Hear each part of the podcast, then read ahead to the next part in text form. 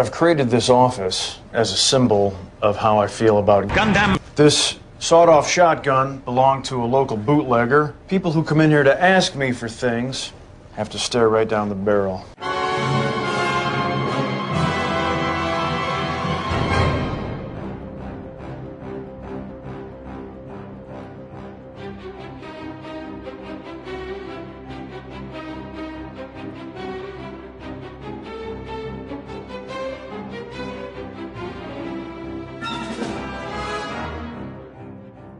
Welcome back, gang, to another episode of Gundam at MAHQ. This is episode 45. That's right, we're almost there to 50. And um, in this episode, the first episode of the new year 2010, um, we are going to be discussing in full um, the long-awaited uh, OVA and the, uh, pretty much the longest-running OVA series of all time, Legend of the Galactic Heroes. In this, in a two-part discussion, we'll be discussing the movie that kicks off the series, and then um, the OVA series, which runs to a, what is it, 110 episodes? 110 episodes over four seasons. Over four seasons. So yep. in the first discussion, there'll be um, we'll be discussing um, movie the, the movie and the first two seasons. Yes. And and in the second half, we'll be discussing seasons three and four and wrapping up. But um, before we begin, I'd like to introduce your our our co-host here.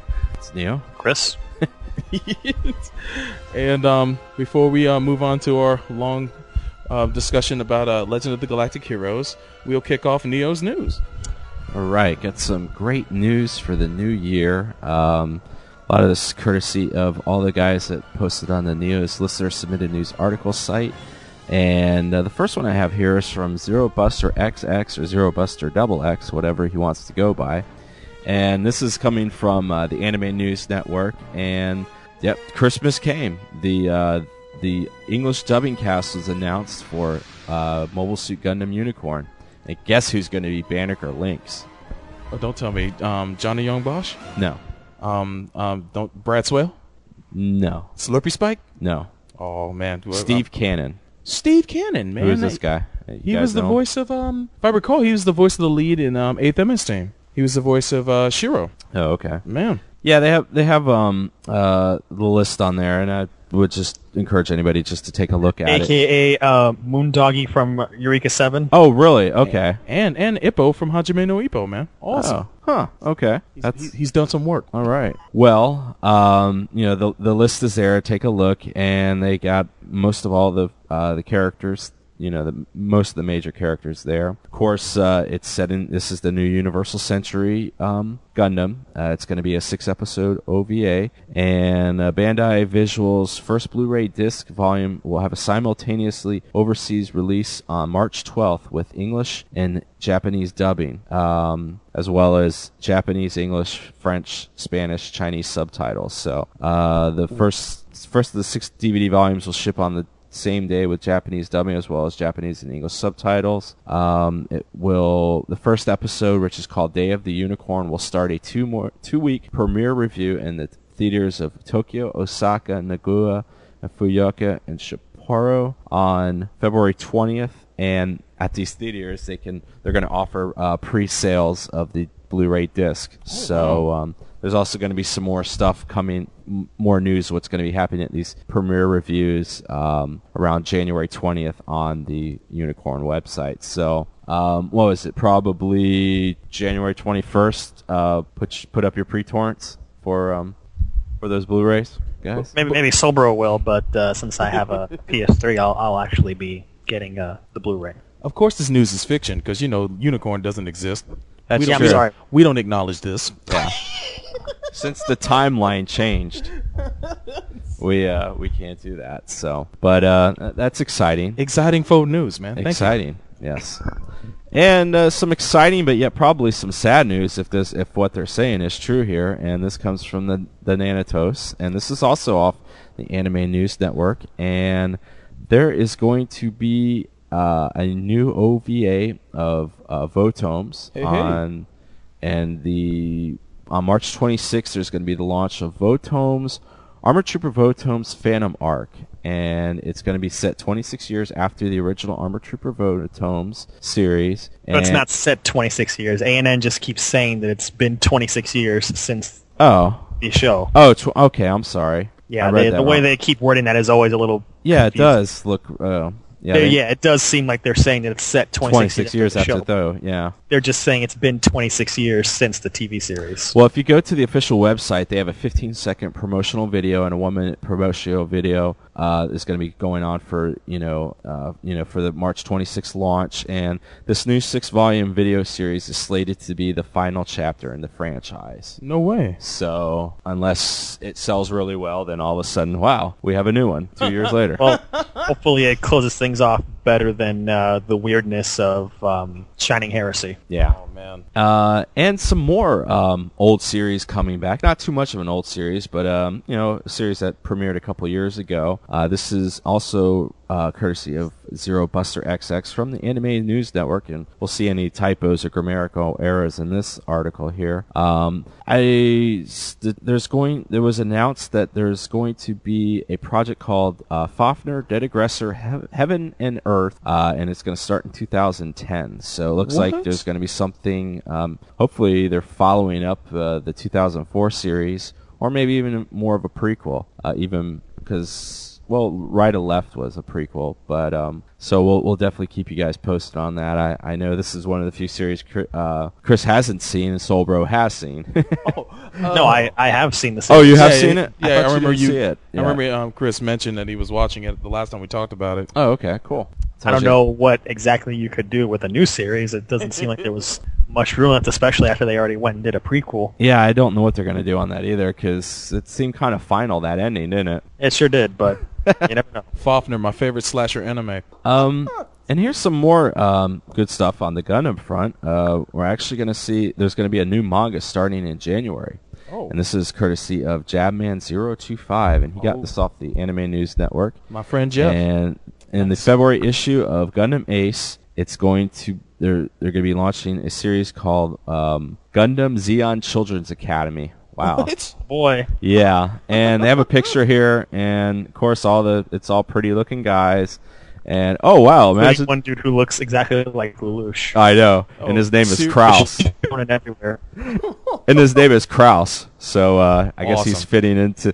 I guess this will be uh, written by the people from uh, Igloo, huh? I smell Yeah, nut. I guess this is the uh, the Nazi Boys Academy. I smell notification. And it's um, set in the Zeon Zeon Youth.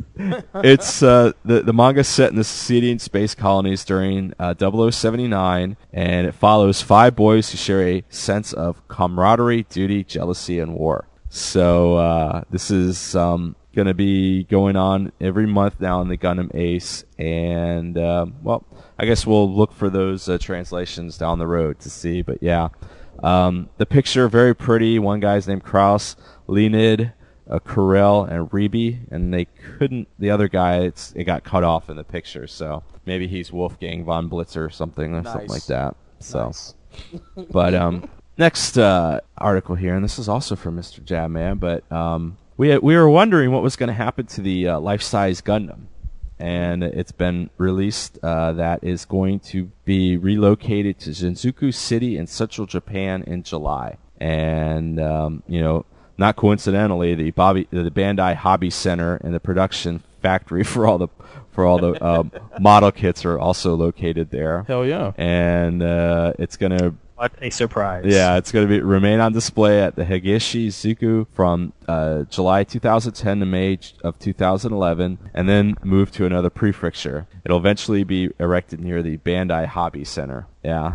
Um, we were wondering how they did this. Uh, it was disassembled in September after being on display for two months at uh, Shin- Shinizuku Park in o- Odaiba, and of course all the festivals. And remember, we talked to Pedo Bear South about it. And uh, it's a 35-ton statue that was built with fiberglass reinforced plastic over a steel frame that could be disassembled la- later. It's got 50 lights, 14 mist-emitting devices, sound effects, and a moving head. And there's also a one scale, uh, one one scale RX 78 double dash two Gundam bust from the chest up. If for all those that don't know, that's also in display at the Bandai Museum in the Tochigi Prefecture. So basically, it was one large um, Gunpla because it's fiberglass reinforced plastic over a steel frame. So it was just one big uh, Gunpla there. So it's it's it's the uber perfect grade, you might say. yeah. and What would it be? Uh, what, what's more than per? What what would be more than perfect? What would be a word to describe more than perfect? Uh, or another word to describe perfect? God, God grade. God grade, God. Oh, Jeez. so that is nice. grade of the gods. And last little, um, last little article here, and this is from JCN Castville seventy six. And this isn't really anime, or it's not really mecha related, but it's more anime related. Um, I know people were kind of complaining that, um, you know, like Toonami's gone and all this, but looks like uh, Viz Media is going to be launching a portal to stream 11 titles from uh, their website, and those titles include uh, Bleach, uh, like you can't see that enough on TV, uh, Buso Renkin, Death Note, like why would I need to see that again? Uh, Hikaru no Go, Honey Awesome. and Clover, Inuyasha. Well, I have seen that a million times. Inuyasha, the final act. I didn't know they made a final act. They're making it. I think it's the, They did something so that horrible, horrible ending of that show. but they're finally adapting the last of the series. Oh, so, great. The manga. So, Nana, Naruto, Naruto, Shippuden, and the Prince of Tennis. So, so of course, Monster's not in there. Awesome. I was so hoping you'd mention. Oh, I was hoping that would be in the list. Oops. well, okay. What if we what if we told you about hoping for things, Yeah. bro? Haven't you learned your lesson by now? I would. I would just setting myself up for disappointment. Thank as you. usual. Thank you again, anime industry. Story And- of your life. Well, the the titles are also going to be available on the official Naruto Shippuden site, ShonenSunday.com, Hulu, and on ANN. D- don't you have to pay for Hulu now? No, it's free. No. I thought it was supposed to go to, As to many- pay f- you had to pay for it now. As as, as many commercials as on there, I better not have to pay for Jack. I thought maybe I was um, maybe I was thinking of something else then, but that's the news. Maybe you're thinking of Crunchyroll. Oh, maybe. I remember some something you were going to have to pay for in 2010, and I, I thought it was Hulu, but I guess I'm wrong again. so send all hateful email for me being wrong at neomhq at gmail.com. Please do. And all trolling and soul brashing email to sbrmhq at gmail.com. It never stops. But the the news isn't ending. Um, well, it the news has ended, but th- we're going to get a special visit by the old Straight Talk Express because I, I, I've heard the uh, I, I- I've heard the uh, the engine idling and the air brakes are ready to be released. So, um, recording this episode, it's the first uh, episode of the new year, and right on the top of the new year, on January 1st, uh, some certain people uh, thought it'd be a good idea to hack MHQ. So, uh, I would like to give a big FU to these guys.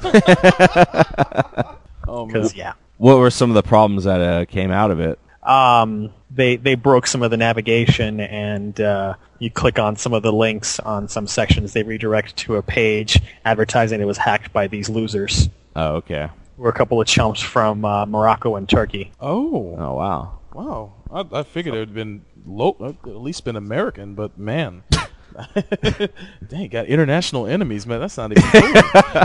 Damn. So, I, to wa- these guys, uh, screw you and thanks for nothing.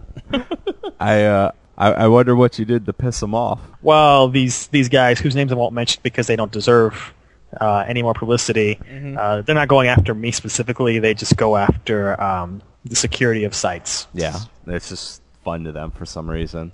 Yeah. So, all right. So yeah, screw you and uh, rotten hell, please. Nicely said. Anything else? but there's also a bit more. Yes. Yes. Um, it was already announced on the uh, website uh, in December, but uh, the good old mailbag that's been missing in action for for so long uh, is being put to rest on MHQ. There's going to be one final entry in the mailbag, and um, after that, it's coming to Gundam. So. Yay! Uh, right here in this spot after Neo's news, uh, we'll be tackling your, your questions, and uh, instead of just me, you get the benefit of all three of us. oh, man. I, I will ask one thing though. What? What's up? No, what's of more powerful? listeners. Please do not send us the kind of inane, retarded, moronic questions that I see uh, get sent to ANN's Answer Man or to Ask John on Anime Nation. what what would an example of that be? Where's Uh, an example, uh, asked John recently, and I feel sorry for this guy having to field these questions. Mhm. Some some uh, noob was saying that um, you know how come I've seen all these situations in anime where there's like one character who's upset by something, and clearly uh, the thing to do would be to to hug them, but the character doesn't. Uh, is it cultural differences, or are Japanese animators just really socially inept? Ouch. Damn. That was a question. yes, that was a question. It's like, gee, buddy, different cultures have different social norms. What? that's that. That's worse than who's more powerful. Perfect. Uh, you know, uh, Wing Zero Custom or uh, G Gundam. I mean, seriously, if it bothers you so much that you have to ask some poor guy why you why he thinks an anime character didn't hug some other anime character thought they should have, you think there needs to be an explanation for that? You're sad. Oh my god, that is hilarious.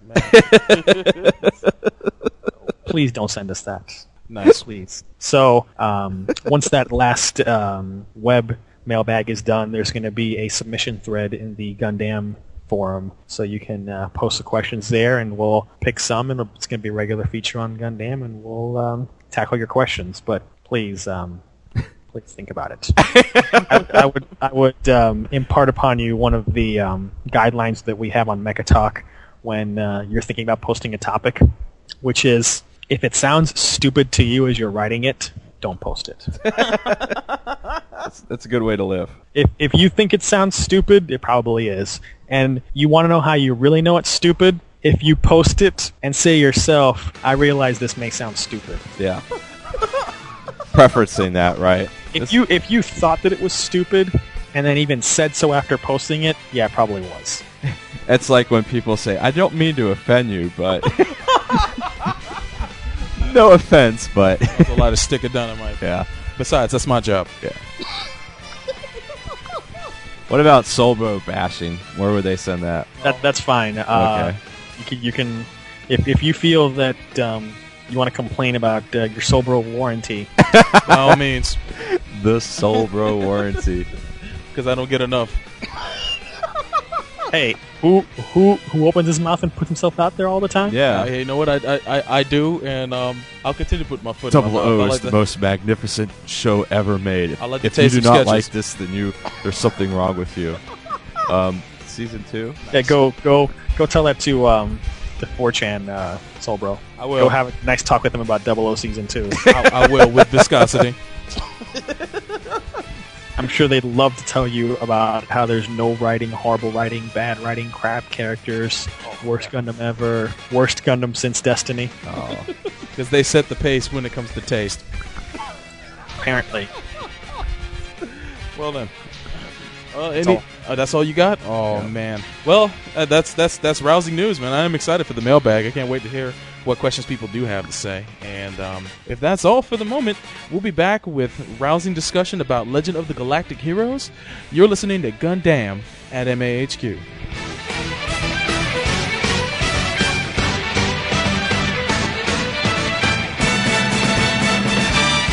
They blew up my car! They blew up my car!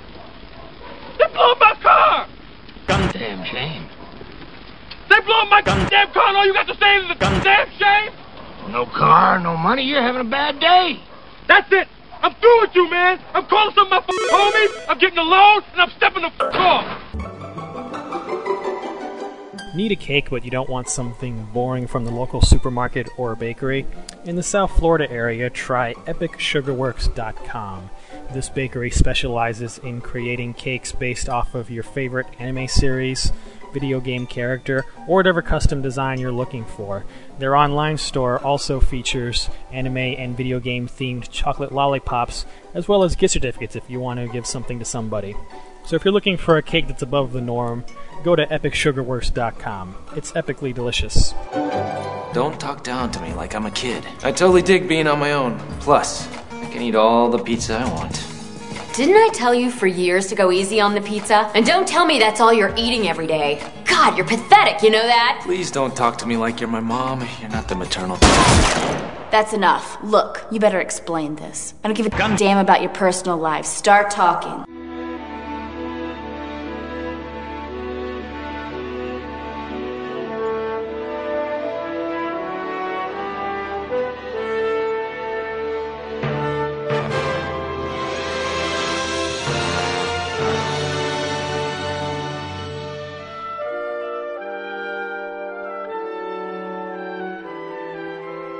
This segment of Gundam at MAHQ is brought to you by GoDaddy.com. Hey everybody, welcome back to Gundam at MAHQ. Uh, we're going to be doing something a little bit different for uh, our first episode of 2010. And uh, in these two segments, we're going to be looking at the epic space opera series Legend of Galactic Heroes. In this uh, first segment, we're going to be covering the uh, movie that started it all, My Conquest is the Sea of Stars, as well as the first two seasons.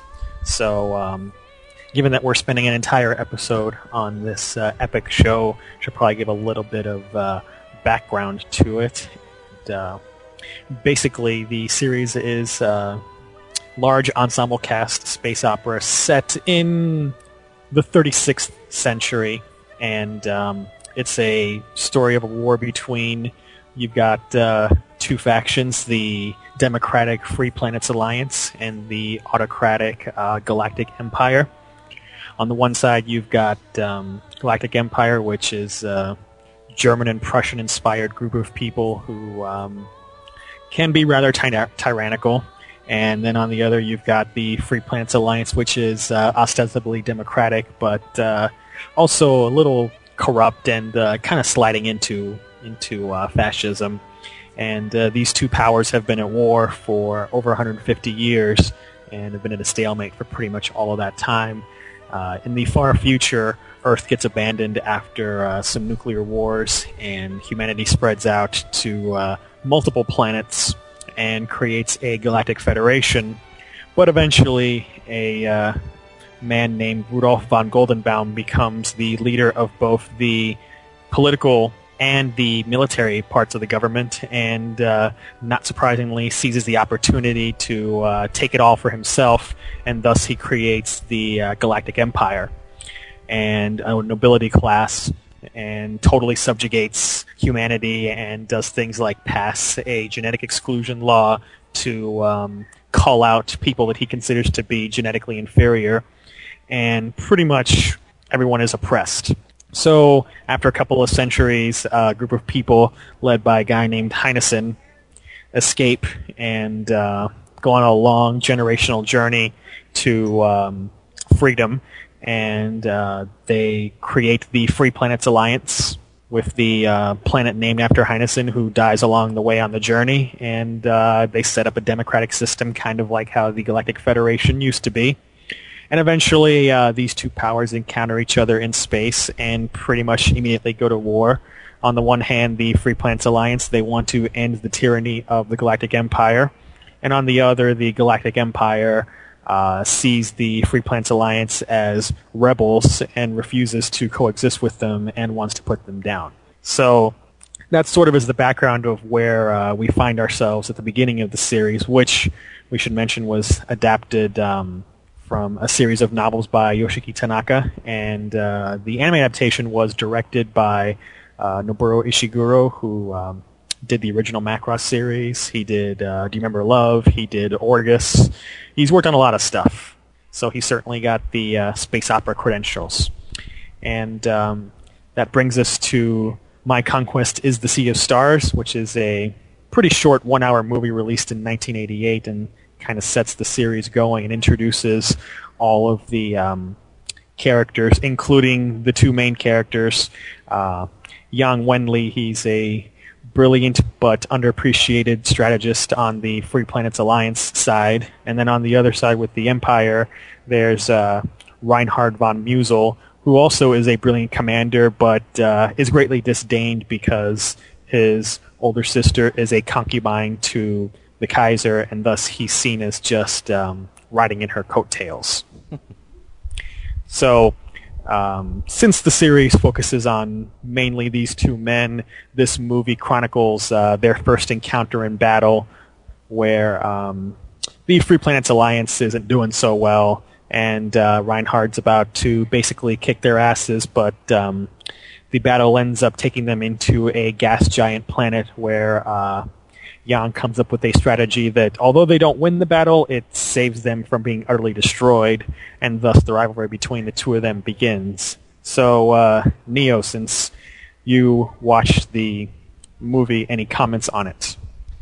Well, when I first I've been actually wanting to watch this show for a very long, long time, and uh, one of the reasons why um, I just didn't was you know the sheer scope, and also for a while there it was very difficult to get uh, the complete show uh, with the movies and everything. But in regards with this movie, um, it's just I don't know. It, it opens and it's like even though you don't have too much of a uh, a background yet of what the um, what the fight is all about and what the two warring parties are, you feel like you kind of know. It, it's um, you know it, it's very the visuals are very stunning because you have the very prim and the very proper Galactic uh, Empire officers.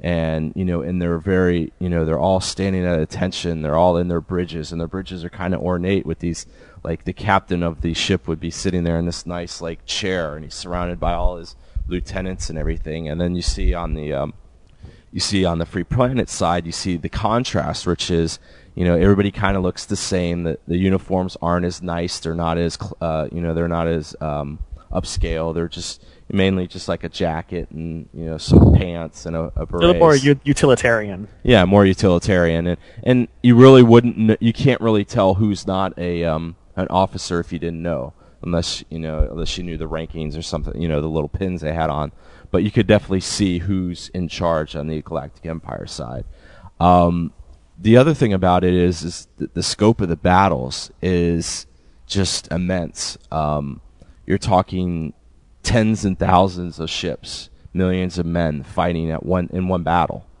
And the scope of loss that they would have in some of these battles is huge. And um, you, as you watch the, as you start watching the movie and as you watch the show, you find out this has been going on for a very long, long time.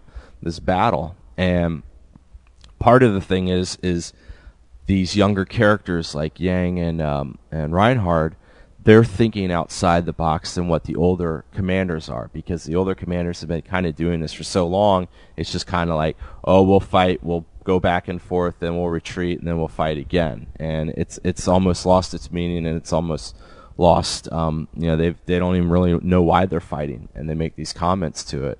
And um, but you, you, see you see all this, and then the battle in, inside the gas giant is kind of amazing because for people that are in the strategy and like the way of people's strategic thinking, this is the show for them. And and it's it's and they do it in a way where it's not it's not boring. You know, it, it makes sense, and the action it coincides with the um, you know with the strategy, and I mean, you just kind of sit there in awe, and it's like it's only about an hour or so, and immediately once I got done watching the movie, I'm like, I got to get into the show because I need to see what else is going to be going on because it, it's just got a weird ambiance that I've never really seen in m- many other animes, and um, y- you could tell this is going to be a big a big production, a, a big cohesive story with a lot of parts in it before you, before it even really began,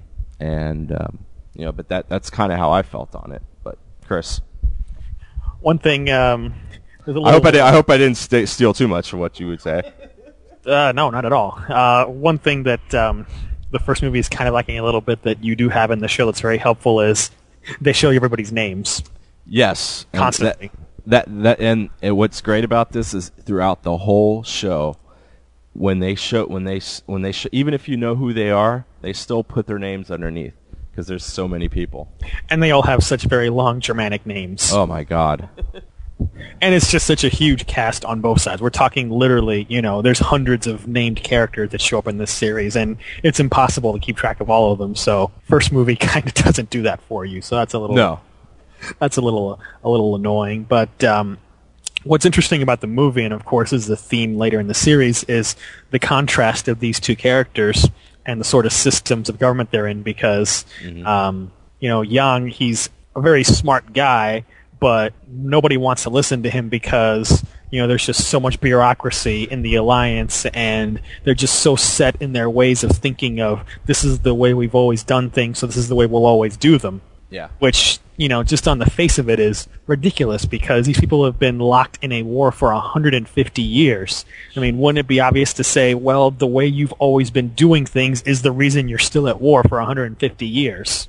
And there's a and there's a lot of jealousy within the Free Planets Alliance towards him because you find out within the movie and then later on in the show that he was he was the hero of El Facil, which there was this attack on this planet, and he helped organize getting all these citizens off the Yeah. planet when the regular military didn't want it. They could care less if these And people abandoned got- him there. Yeah, and so in the eyes of the population, he's a hero, but But in the military, he's disdained. yeah, I mean they try to keep him down. The only reason why he even takes command in the movie is because all the other commanders above him get killed. Sounds like Patton. Yeah, and and you know the and like I said earlier, the tactic that he uses of igniting the gas on this um, gas giant planet, it doesn't win them the battle, but it stops them from losing. Oh yeah, yeah. But had these guys been going the way they were going, they would have certainly lost if not for his intervention.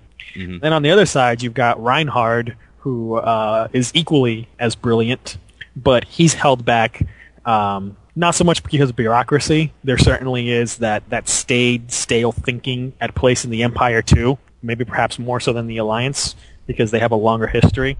So that's working against him of this is the way we've always done things. But then, as I also mentioned, just this complete hatred of him by the nobles because uh, his sister Annerose is the um, concubine to the Kaiser uh, Friedrich IV, and a lot of people just you know derisively call him the blonde brat yeah, and see him as uh, just some young punk because he is very young. At the start of the series, he's only about say 20, and he's already pretty high rankings at admiral level, and they see him as you know just getting his position because of who he knows. When it's kind of odd, given that a lot of these guys are incompetent.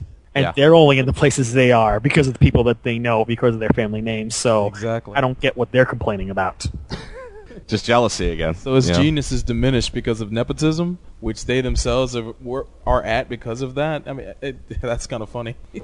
and, and and that's one of the conflicts that you see throughout the show is you know you, you see that you see like what's in a name what's in that you know and then you also see like later on the contrast between the two styles of government and you Yeah. know who is that who is actually right but And then uh, as we carry through into um, the first season, Reinhard's put in command of a large fleet, and he's got a couple of uh, experienced admirals put under him, and they immediately raise objections to the way he's doing his planning, saying, "We're not going to lose this. We're going to win." And he's like, "Oh, but we are going to win." And um, unfortunately, uh, Yang doesn't get listened to, and uh, pretty much exactly as he predicts, the fleets that um, the Alliance sends in to fight the Empire get totally cut apart, just as he said they would. yeah But you have these stubborn commanders who, you know, oh, we got to do this. We got to go rescue these guys. We got to fight, even if it's futile. Blah blah blah blah blah. Who just cannot escape out of the box and the tunnel vision that they see everything in. And um, when Yang pulls off another um, impressive uh, tactical victory, um, which sort of takes away the total victory away from Reinhard. That sort of solidifies the rivalry, and it sends uh, Yang rising up the ranks, and he gets quickly put in charge of attacking and conquering uh, Iserlohn, which is the Empire's impregnable fortress.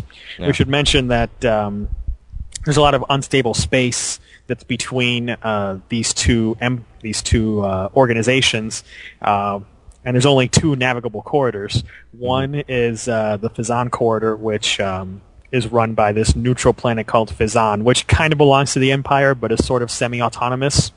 And only uh, trading vessels are allowed, and passenger vessels are allowed through there. And the other is uh, Iserlohn, which is guarded by this huge, gigantic Death Star-like fortress. that's made out of liquid metal Yeah. And every time that the Alliance has tried to attack Iserlohn in the past, they've always utterly failed because Iserlohn has this um, giant death ray called Thor's Hammer. yeah And it's also got its own home fleet.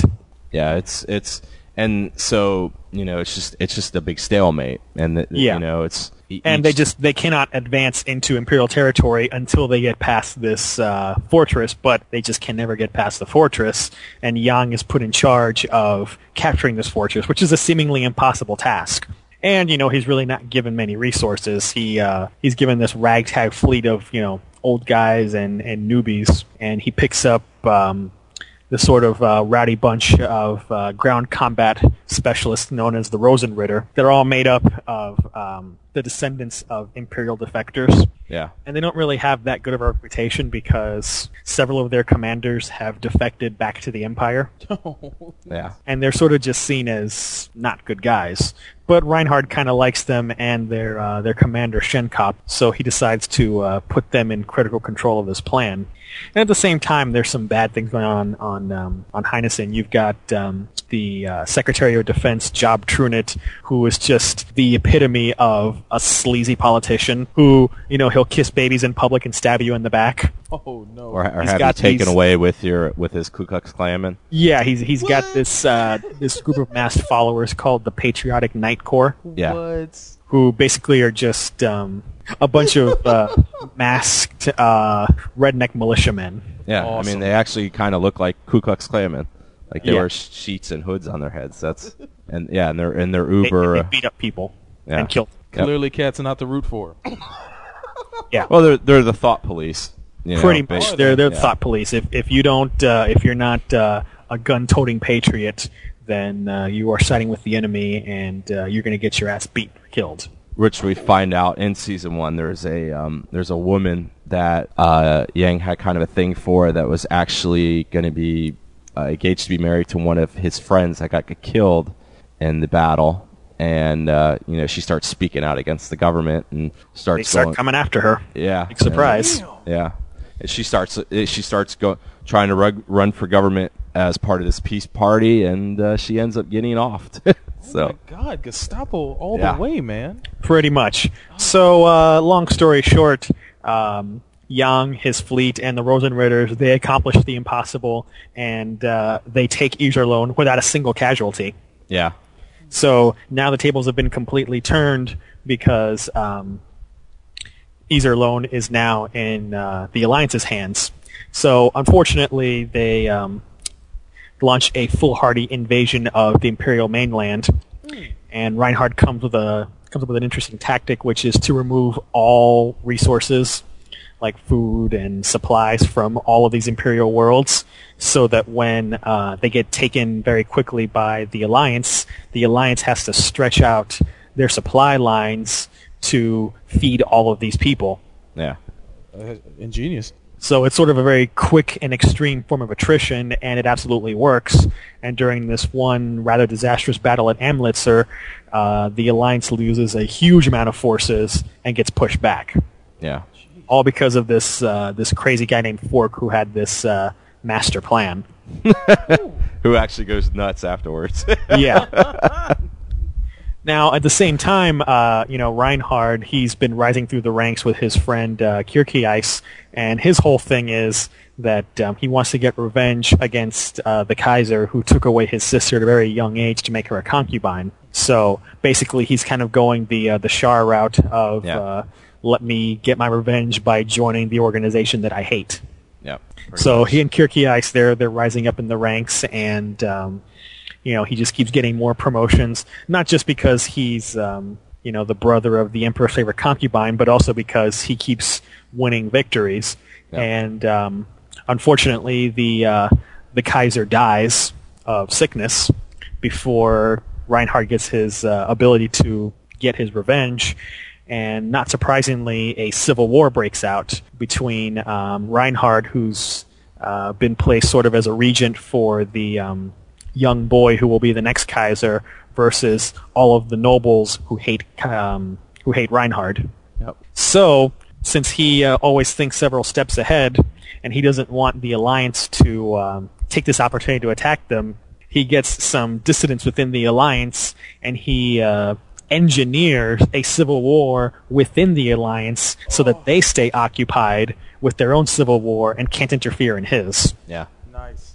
So it's interesting because, you know, for the first half of the season, you've got the Empire and the Alliance fighting each other, and then for a lot of the rest of the season, it switches to them fighting, Fighting each themselves. other. Yep. With um with and then in, during that time too, you find out with that country Fezzan, uh, the planet Fezzan, that they're actually kind of in behind the scenes even doing that. You know, helping uh, with the uh, alliance and, and the uh, and, the and the and the empire. Yeah, Fezzan and its leader, uh, Rubinsky, they're kind of like uh, the Anaheim, Anaheim Electronics Yeah. of uh, Galactic Heroes playing both sides against each other Pretty much, for yeah. their own benefit. But he's also kind of uh, secretly beholden to the Earth cult, which we'll get to later. Yeah. So throughout the rest of the first season, um, you've got Yang dealing with the Alliance Civil War, which unfortunately is headed up by um, a commander that he very greatly admires, and is the father of his um, head assistant and future wife.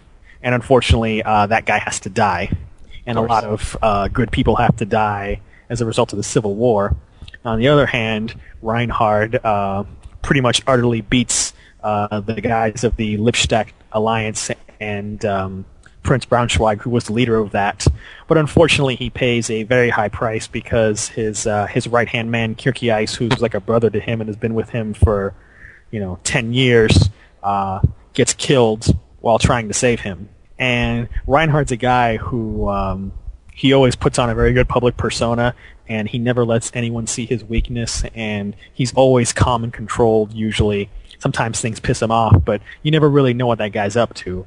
But uh, you see such vulnerability in him right when uh, Kircheis just dies in his hands because it's as if a part of him has died. pretty much, and that's pretty much the the the uh, the cliffhanger of season one. Sounds Yeah. like that guy was his emotional support. Well, it well, was. pretty much. I mean, uh, th- aside from uh, his sister, there was no one else in the world that he cared for more than this guy. And and you find out through this season, and then you know later on in the uh, next seasons of how their um you know how their relationship was. And yeah, you see, know, up to that point, there's been plenty of flashbacks of the two of them Yeah. meeting as kids. Um, you know, their uh, their friendship developing, some of the hardships they've gone through. So their friendship has developed very well throughout the first season, and also even after. You know, there's more flashbacks to how they used to be. So you see how important this guy was to him. yeah, and. And, and and it's one of these things because to an extent you, you, you see throughout all of season one that Reinhard's a very confident man and he's very confident in his abilities. But then once once um, Kircheis gets killed, that we, we see later on, he starts questioning his ability. Oh man, dare because he was the counterbalance to you know because sometimes Reinhard would have the blind ambition of just going and doing You get a little too uh, a little too uh, angry and emotional about something, and uh, Kircheis was always sort of the uh, the calming force to bring him back to reason. yeah Dare I ask, were they were they more than friends? it, it, would- it would seem like it there was sometimes it it, it kind of implemented that but no they they were not we, we I, I know we've stated jokes before about We, we, the we've joked about it, but no. No. and and and I, I guess maybe Chris, uh, before we go into season two, we should probably just also say that um, in addition to everything, everything's very manly. Like everything is done in such a, especially with the Empire and stuff. They're very manly in the way that they direct their orders and stuff. And the first couple episodes of the show of season one, you know, the only real woman you see is uh, is um, Reinhard's sister, Eros, because you know most of it is dealing with all the battles and stuff. But it's And well, there's also uh, that that girl Jessica, Jessica, yeah. Alliance. But you know, and and you see on both sides, both the um, uh, the the alliance and the empire, how the uh, com you know camaraderie between the soldiers, how that is, and that, and that's kind of how it kind of very manly, and you know, you see these guys. That, uh, what was it? The the two pilots, um, Poplin and I forget the other guy. Poplin and Konev. Konev, yeah. I mean, you see you see these guys, and you know they they are like the old salts of um, you know the fighter pilots, and they've been going through. And did Konev did he die in this season or was this No, it, it was um, season, two. Two, okay. So, but um, yeah. So yeah, it, it we we've joked about it, but it it's not in that way. it's not it's not yaoi. Are there are there any female like uh, besides um, Reinhard's sister? I mean, are there any female soldiers that are like featured in the show? Even briefly? There are some. Um, Mostly on the alliance side. Yang, uh, he has uh, an assistant who, uh, Frederica Greenhill, who um, I mentioned she's the daughter of one of the top Alliance um, commanders. Right. She's his basically his right hand woman who handles all of the uh, little messy details. Because should mention Yang uh, is kind of his character. He's kind of very interesting because um, even though he's a tactical genius, he never wanted to be a soldier. He just joined the army for money so he could go to college. oh no! He did it for the GI Bill. The GI Bill. he he wanted to be a historian. Yeah. But then he just got sucked into the war. He became part of history. yeah. So the thing about uh, Yang is he he likes to drink a lot. Nice. Oh, yeah. I mean, every time uh, every time he orders tea, he always makes sure to uh, ask that uh, brandy be put in it. Nice. That's awesome. And he's very much kind of like a lazy slob. Yeah, and, and, and this is a guy that will sit there and he'll actually drink during a battle, and in between battles, he'll sit there and fall asleep on the bridge. Yeah, with his legs propped up on top of the con- Or sometimes sitting Indian style on top of a console. oh and and he's just a total slob i and Yeah. would not function as a human being if not for uh, his foster son Julian, who cleans up after him and basically takes care of him yeah. Man. instead of the other way around. yeah, it's it's yeah, it's kind of funny because you know you have him as as you know the tactical genius on the alliance side, just a you know a complete mess in his everyday life, and then you have somebody like Reinhard who's you know he's very disciplined and you know he makes sure he has all his bases Prim covered. and, prim and proper. Yeah, even even outside of battle. Yang sounds awesome though, man. He sounds like a male version of Sumeragi, man. But um, maybe. Uh, but there's other women too, and I mean, even the first season, uh, Reinhard, uh, his sort of like um, right hand woman is uh, a noble named Hildegard von Mariendorf, who has a very shrewd political mind, and very early on becomes the very first person to come out in favor of Reinhard ahead of the Civil War happening. Yeah. So she decides to cast her lot with him before even the first shot has been fired. So he, he sees how valuable she is and um, uses her um, for uh, her various skills. And what's interesting is um, after Kircheis dies, in a way, she kind of takes his place as sort of the reasonable person who uh, can balance Reinhard and and um, sort of talk him down from some of his more emotional impulses, Right. but never quite to the same extent that Kircheis could because Reinhard cared about Kircheis so much and trusted him for so much for 10 years that even though she is very skilled and says a lot of the same things Kircheis would, it doesn't have the same effect simply because he's gone. Yeah. Yeah.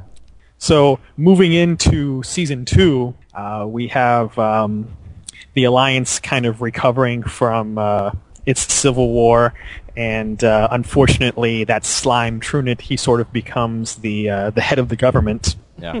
And um, through some sneakiness from Fezzan, uh, Yang gets drawn away from Iserlohn, which is his command, to answer all these accusations that he's building up power for himself to seize control. And he sort of gets grilled in this inquisition by a bunch of uh, sleazy politicians. This has all been planned by Reinhard because he wants Yang away from uh, Iserlohn so that the Empire can retake the fortress and invade uh, the Alliance. Pretty much, yeah. And a whole bunch of stuff happens, including uh, them taking another one of their fortresses, Geiersburg, which is the same type of fortress, and warping it through space to attack Iserlohn. Yeah. And there's this huge battle between these. Imagine, if you will, the equivalent of two Death, Stars. Stars. fighting. Yeah. Oh my god. With uh, with with their respective fleets and fighters Yeah. and stuff. Yeah. Giant fleets, too. That can't end well. So And it doesn't. it doesn't. And the, and the thing is, the timing, of course, is that this happens while Yang's not there. Yeah. So you've got all of his people desperately scrambling to cover the, for the fact that he's not there, waiting for him to get back. Yeah.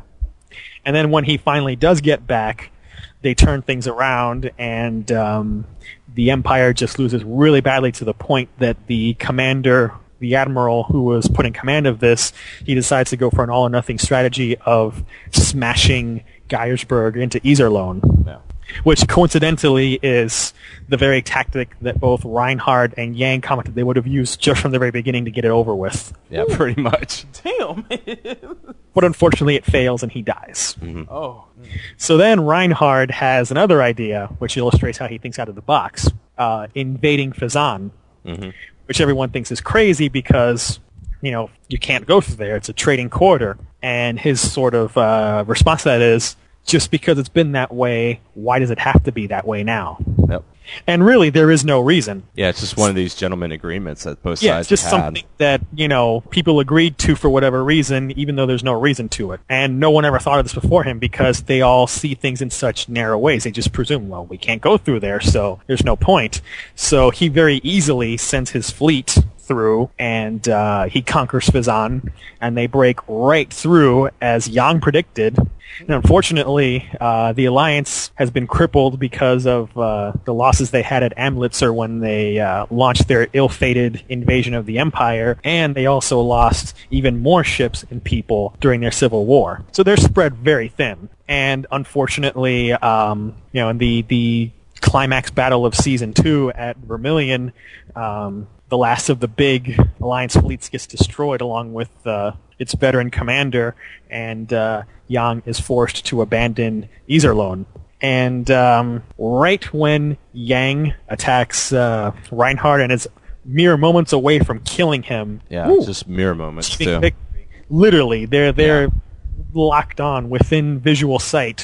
Right when he's about to do that, it all goes to hell because an alliance fleet, I mean, uh, an imperial fleet, they broke away and occupied the defenseless alliance home planet Heinessen, Oh Who, no! who surrendered unconditionally. which is surrendered instantly. Yeah. and told him to surrender. Yeah. What a twist of the knife, man. pretty much. Now here's what's here's the rub of it.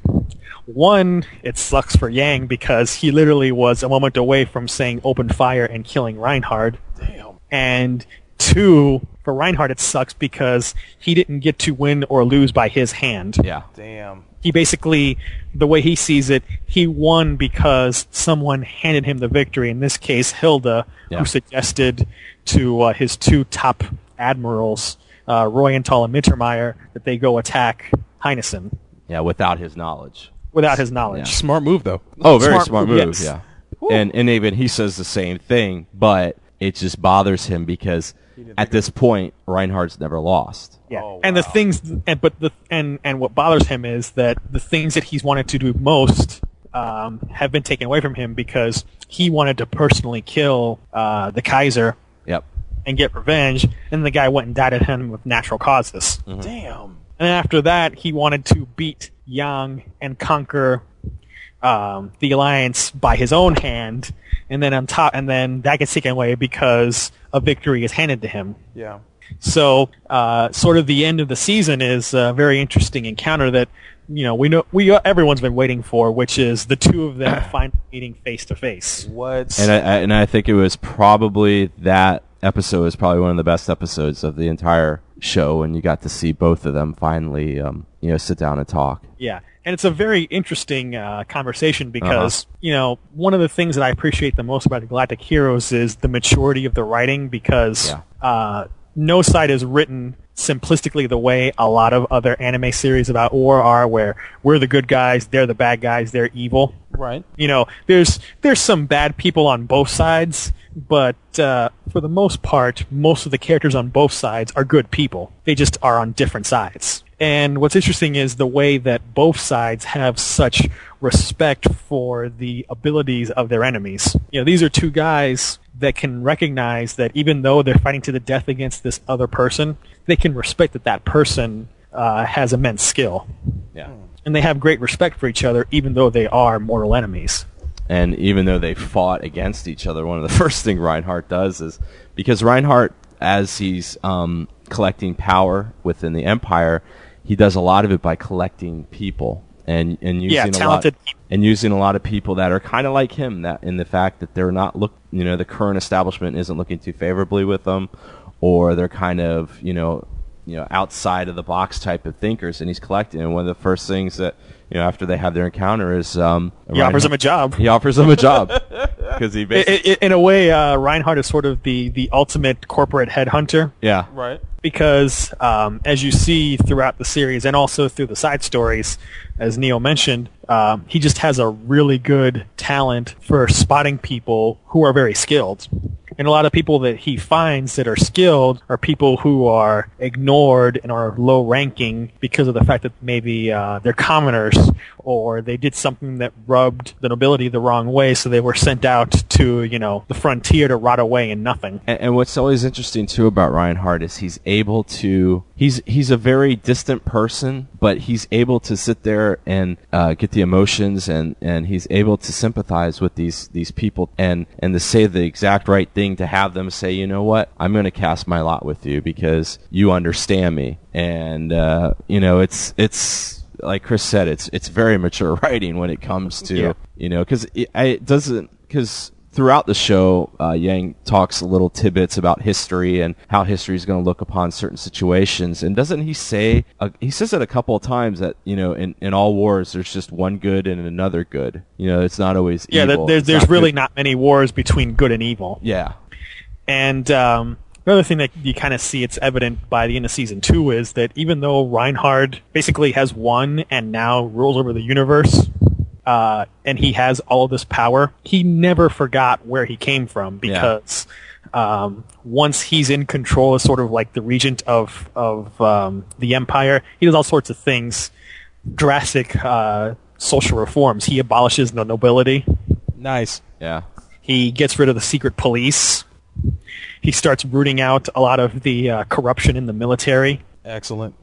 And you see here a sort of political debate, uh, especially in the first two seasons, of what sort of government is better. Is it better to have a benevolent dictator or a corrupt democracy? Yeah. because you see the alliance is riddled with corruption and it's ineffective and it's sort of like a story for the ages because uh, it can apply to sort of any age i mean i'd say it's relevant now you know the question of uh, how effective a corrupt democracy is because you see the alliance is not run well at all Yeah. It's not. it's run by, you know, the military-industrial complex. Uh, the war is viewed by very narrow terms of patriotism, of you know, let's keep fighting and sending more men to die. And a lot of the uh, hawks who, you know, are sending men to their death are sort of fat cat politicians who themselves are not fighting, who are not risking their own family. So these are the sort of like the cheerleaders who uh, who egg on war from the safety of behind the front lines Yeah. back home. And then you've got the empire where, you know, one benevolent dictator can make um, great societal reforms. yeah. But the counterpoint to that is uh, once that guy's gone, the next one who comes along may not be as good. And that becomes kind of the central issue of three. And then the pendulum swings back the other way. Yeah, and that kind of becomes kind of the central issue with three and four when we get into uh, those two seasons of you know it's it's great that Reinhard's did all this stuff, and in some ways a lot of these reforms are democratic reforms, which is actually a little shocking to even Yeah. even to the alliance and even to those within the empire. I mean, who would ever thought of the the nobility just being abolished like the way that they were? And um, you know, so. And it's interesting to see that even though these topics are discussed throughout the series, it also becomes a very central focus of this encounter between uh, Yang and Reinhard, where um, Yang basically lays it out that even though a benevolent dictator is good, once he's gone, the next guy could undo everything, whereas with a corrupt democracy, even though it's slow and ineffective, you can always replace the government with a different one. yeah, That's true. and and and sometimes the reforms aren't as aren't as drastic as as they would be in uh you know Yeah. So at the end of season two, uh, we have a very drastically changed situation. Uh, Reinhard uh, is crowned the Kaiser and uh, becomes the first Kaiser of the Lohengramm dynasty. Wow. And now the alliance is um, a conquered territory of um, of the empire. And Yang um, basically decides to retire. get his, pen- to get his, early pension. 30s. Yeah, he wants get his get pension. his pension. That's what he wants. He just he just wants his government pension. Uh, he marries um, Frederick. Frederica Greenhill, and they just settle down um, on Heinessen. Yep. You got away So I clean. think it's it's most it's really amusing when uh, when he's meeting with Reinhard, and Reinhard says, "If I give you your life, what will you do?" Mm-hmm. I just want to retire and get my pension. Yeah. the realest words ever spoken. and I mean, this is a this is basically the most powerful man in the universe Yep. is offering you the chance to become his number two. Man. and you say, "Ah, I just want my pension." and, and, and it's funny too because up until that point, you know, Reinhard is like kind of, you know, and all his lieutenants are are kind of speculating what type of guy Yang is. What type of guy is he? And then when they finally, when Reinhard finally meets him, he's completely different than what he thought because I think in some ways Reinhard thought he was Just going like to see him. himself Yeah. in uh, in Yang, which So it's just this this lazy guy, and, and, and there this very informal lazy guy. Yeah, and there are some parts of him that are, are you know like Reinhard, but for the most part, like you said, yeah, he's just some lazy guy that just wants to put in his time and get his pension and go home. Yang sounds awesome, dude. Oh, he is. Oh, he is. yeah. So uh, to wrap things up, Neo, uh, any comments on uh, seasons one and two? Um, just kind of incredible to see how um, you know in, in about what is it about 50 53 54 episodes how you can see a, a, a centuries old war be concluded and wrapped up and not be done in a silly way you know it, it, it was still just done with um, you know a lot of the stuff a lo- lot of um, you know the, the soldiers out on the front lines and you know just the whole commentary between the two between the two forms of government and just everything in there. You, you just sit there and you're like, wow, this is amazing, and you want to see how it's going to work, which we find out in season three and four. So Yeah, and one thing I think you agree with Neo is that um, the storytelling is very dynamic in the series, and that it doesn't stick to just one thing and does it over and over again.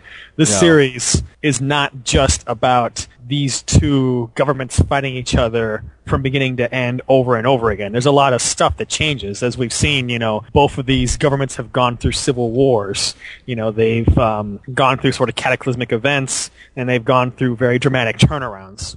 yeah, yeah, It's not just a very simplistic sort of story of let's just keep fighting until they're beaten, yeah, and and you know you you can look at it and it. nobody is safe. Yeah. Oh, yeah. Nobody is safe. and um, you know, the, the the funny thing is, is like, yeah, the war is part of it, but as we see, with you you know, throughout season one and, and season two, that yes, these battles are important and stuff, but yeah, they are not the main focus of what's going on because there's so many, so many things going on between you know Reinhard consolidating his power.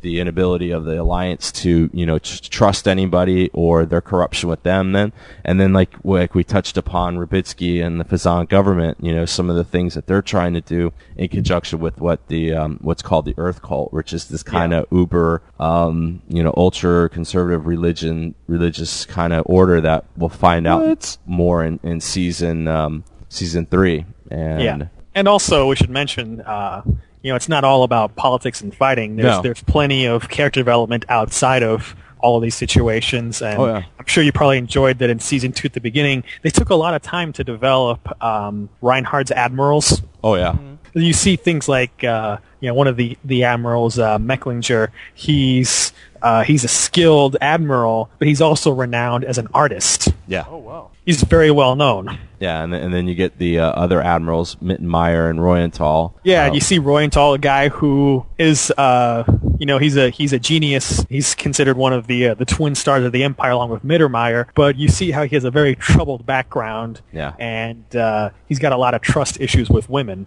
as as composed and as um, you know as reliable he as he is in the field, he's just reckless and stuff in his personal life, and Yeah. and you see that.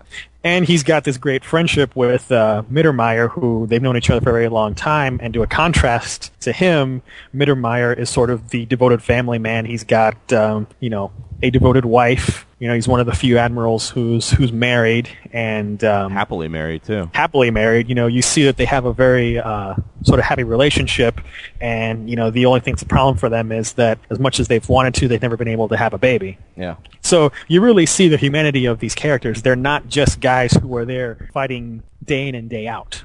You see that these are guys with normal lives, and then you got some others who um, or scumbags. Are scumbags, and you got you know creepy guys like Oberstein, who um, Who's nece- who's necessary?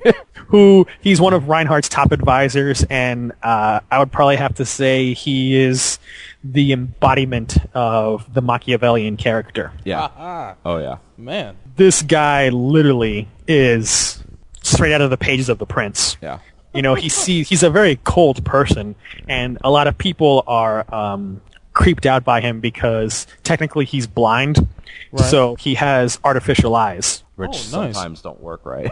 Yeah, They look you weird. see them like clicking and, and looking weird.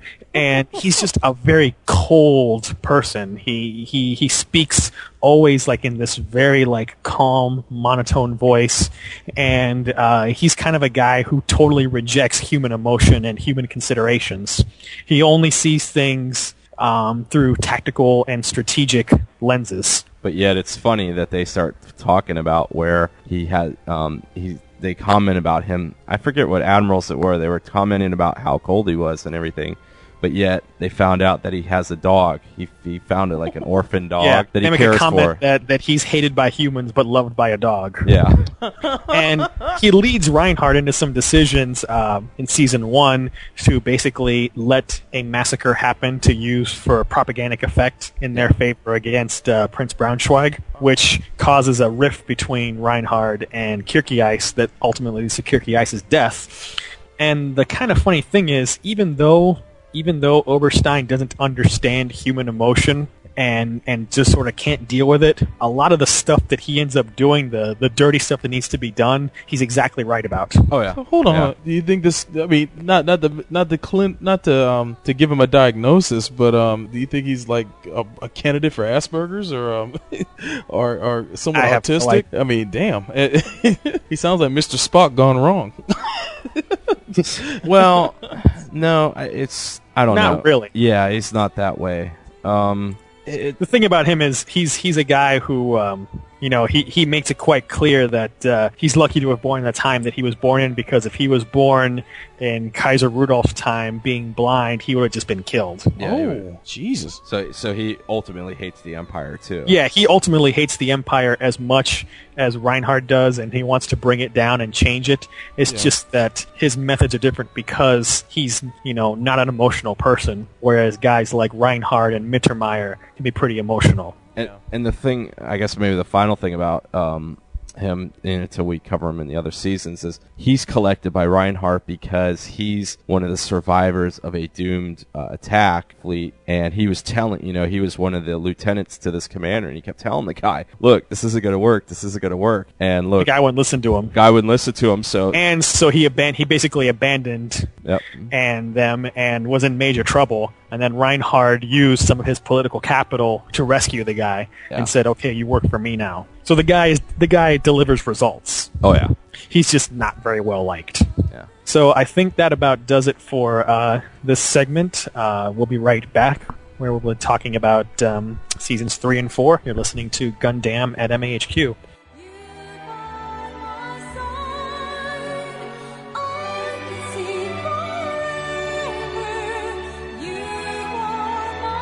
Boy, it's lucky you had these compartments. Use them for smuggling. I never thought I'd be smuggling myself in them. This is ridiculous. Even if I could take off, I'd never get past the tractor beam. Leave that to me. Goddamn fool, I knew that you were gonna say that. Who's the more foolish, the fool or the fool who follows him?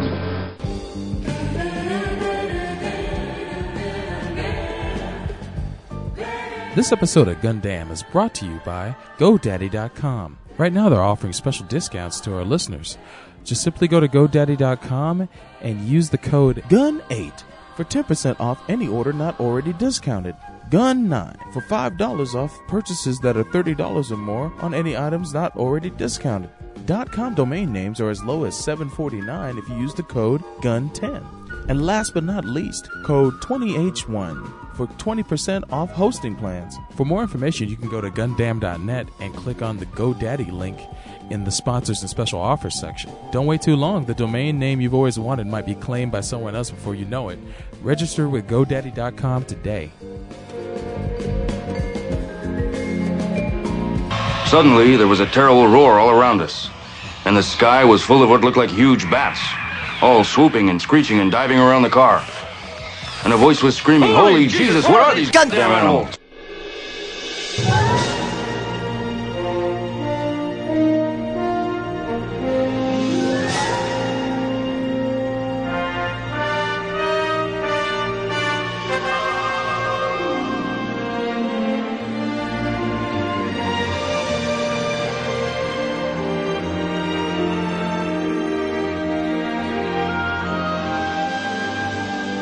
This segment of Gundam at MAHQ is brought to you by Petco. All right, everyone, welcome back to Gundam at MHQ. Uh, this is Neo, and we're going to be going through the second part of our coverage of the Legend of the Galactic Heroes. Uh, this segment, we're going to be finishing up with uh, seasons uh, three and four, and just picking up for where pretty much we left off. We start season three, uh, kind of in the same place that we were um, at the end of season two. We see that you know.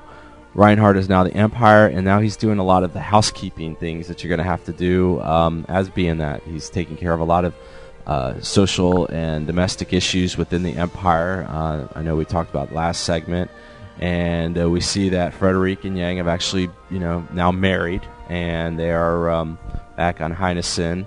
And I don't think we spoke about this person yet, have we, uh, Chris? Uh, Admiral Merkatz. No, we haven't. Yeah, we, we find out that he's he is um he was a, a defecting uh, admiral from the alliance or from the empire to the alliance and kind of way in back the- in season one. yeah, way back in season one, and kind of one of the last kind of plays that um, uh, that Yang did while he was still in the forces was to uh, have Mi- uh, Admiral Merkatz kind of escape with about sixty ships or so uh, to kind of be uh, hideouts and uh, basically, you know, but be- to spread the rumor that he was dead. but to spread the rumor that he is dead, yes. So um, we see that that's happening. Um, we also finally get to s- a little bit of um, uh, Julian and uh, Poplan, and they're f- heading back to Earth because they want to find out some what some of the issues are with Earth. And we have a couple episodes where we actually, uh, actually about an episode or so, that we find out some of the, history and how why uh, humans actually emigrated from Earth out to space. And it's kind of even in the same thing, you know, everything was unified on Earth. Um, then there was colonies, and then the colonies thought they were autonomous because of you know Earth was so far away, and then you know kind of kind of that kind of that Gundam esque type of uh, feel there. And then we see, like Chris said, uh, the creation of the Galactic Empire, and uh, basically Earth has been long and forgotten. As we find out in season three, that the only real people there are the uh, we've mentioned them a couple of times, and they're called the Earth Cult. And basically, what they are, they they want everybody to move back, and they want the restoration of Earth as being the centerpiece of human civilization. And it's they don't go too much into what the, you know some of their customs and beliefs are, but all, all you see is they're uh, basically uh, wearing these long robes, and we find out uh, later on as Julian and them infiltrate some of the you know one of the temples there on Earth uh, with the Earth cult that these peop people are actually being controlled by some like mind mind Drug. mind drug in their food. And uh, it- actually, Julian and some of the guys they're getting affected of it, and they have to go through a whole um, a whole, whole kind of detox thing. And in the meantime, we see that Reinhard sent one of his admirals to Earth, and uh, basically, once they arrive, they uh, they're immediately attacked. And Well, the reason he sends, uh, should mention the reason he sends uh, this guy Wahlen to Earth is because um, the Earth cult uh, was behind an assassination attempt on him. Yeah, and that's since they've been known to be causing so much trouble, he says, "Screw it, let's get rid of these guys once and for all." pretty much, and, And what's interesting is when you see uh, the mind control, it extends to just making these people like insanely suicidal. Like Yeah. they they attack you like madmen, like berserkers with no consideration for their own lives or for their own safety. They do suicide bombings. They run into gunfire. They jump at you with knives. I mean, they're like they're utterly insane as the result of the addiction to whatever this drug is that's in their food and their drink.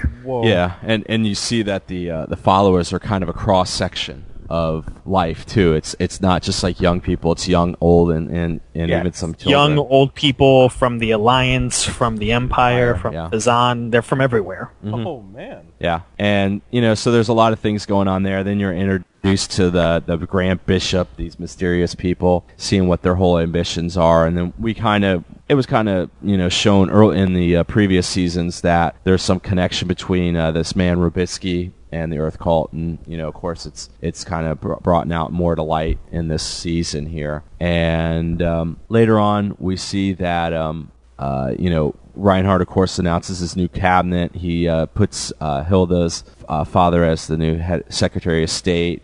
Um, there's also, you know, a lot of other things going on with, um, you know, between, uh, we mentioned him before, Roy and Mittmeyer. Um, you know, there. This is really when we see how Reuenthal talks about a lot of his demons, and you know about his lifestyle, and we later on find out that he's been kind of with this crazy woman who he later on impregnates, and um, that's kind of a an interesting thing that kind of happens out of all that. Um, we see here that there's um, there's also a point where uh, Ryan Hall talks about the empire, the emperors of the empire. So we also get kind of a you know a little bit more history, back history of the empire itself, and you know we see that Yang is actually enjoying his life with Frederick. They're doing lots of things like going to the park and you know just being like any type of married couple would. But we And see Drake said that they're being watched. yeah, we see that the um, the uh, yeah the alliance government is being was watching him like a hawk because they're they feel that he's going he's got something up his sleeve that he wants to you know um, take over power. So they're basically watching him and, and all of his other lieutenants and all because other they've been left involved with some some uh, semblance of autonomy. Yeah. So you know the Empire's military force has pulled back. There is a military presence on Heinessen, but they're not there under martial law. However, if anything goes sour in the alliance, Reinhard has made it clear that he'll send them in at a moment's notice. Yeah. So the alliance is like being like uber cautious to make sure that Reinhard has no justification to re-invade. And also, too, there a lot of it. These guys are blaming him for what happened. Um, Yeah. You know, there, there's still a lot of jealousy and still a lot of hatred uh, with the politicians towards Yang, and a lot of that's being you know brought up with this surveillance here. As we find out, Yang is not in any way, shape, or form planning to um, you know to to rebel, and, and there's actually been some times where he's been Well, he is, but he but it's it's a it's a long range plan that he hopes to carry out like in five years. yeah Not something immediate as all of the rumors suggest. Um, then we see that there is, um, like Chris said, the uh, the alliance they had to start decommissioning and disassembling a lot of their uh, ships, and they're taking them to this point to do that. And then all of a sudden, um, we see Merkatz's fleet come in and take all of the uh, a lot of the decommissioned soldiers and a lot of the ships that are um, you know there, and they switch sides and. Thus, I think they improve their. I think they go, get up to what about fifteen thousand ships or so, Chris, something like that. It went from Maybe about, I don't remember the exact. It was a few. It was a few thousand. They went from It about was in the thousands. yeah, they went from a few about sixty or so to a few thousand. So it actually helps them. And of course, um, you know, everybody, you know, the the alliance is thinking that this is uh, you know orchestrated by Yang, and um, you know they're they you know they like Chris said they're they're afraid that any any acts like this are going to uh, give Reinhard a, a chance to uh, come and uh, you know uh, execute all their all their leaders and, and put them and put basically the alliance under um, you know a harsher rule. Um, so we see that he's you know Yang is later thrown in prison because um, what is it? Oberstein basically kind of intimates that um, you know he that Yang's doing all this stuff working behind the scenes. So of course the alliance throws him in in the jail.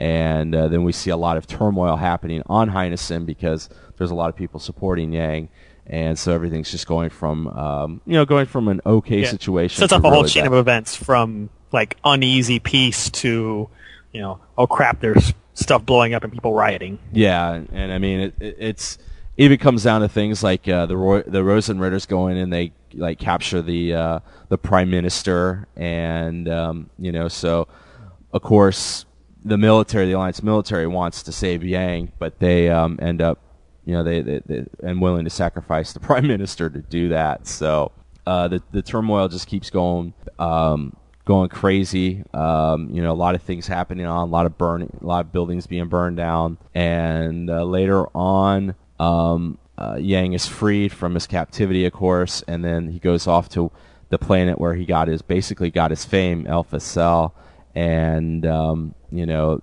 After that, learning that El Facil had declared independence from both the Empire and the Alliance, so you know he's he goes over there with meets with them, thinking that that's a good idea to meet with them, and um, you know have kind of a base of power there. Well, he does that uh, after retaking Iserlohn again. Yes, I forgot about that. Yeah, they they end up taking out I- Iserlohn again, which is a, a very interesting way that they did it, where they were using a lot of deception, a lot of code words uh, to try to lure out one of the the more um, uh, aggressive uh, admirals within the uh, within the empire, and, And they use a Trojan horse that they had left behind Yep. before they right before they abandoned it at the end of season two. And what's interesting was they mentioned that they were leaving something there when they were abandoning the place, but they didn't say what it was. yeah, and it ended up being So it's something that just comes out of nowhere. Yeah, it ends up being a computer virus, which basically allows them control of everything, and of course they take over Iserlohn again. Oh, no way. Yeah, and um, you know now with Iserlohn in their possession, like I said, they went back to uh, El Facil to you know basically thinking that this is going to be a, a you know it might be a little bit better. Um, you know, of course, these its politicians are talking the right talk and everything, but then later on we see that basically once the once things get tough on their you know uh, on their end, they basically abandon Yang and the rest of his forces with him. Um, you know, but they still have Iserlohn, so it's it's not that big of a problem. Uh, the Imperial fleet, um, a lot of the Imperial military goes back, and they're going to try to repel the uh, impending Galactic uh, Empire invasion. We see. Um, did we talk about Admiral Bucock? I, I think we kind of mentioned him last segment. Yeah, we right? mentioned that uh, that he he went out valiantly at the end of season two.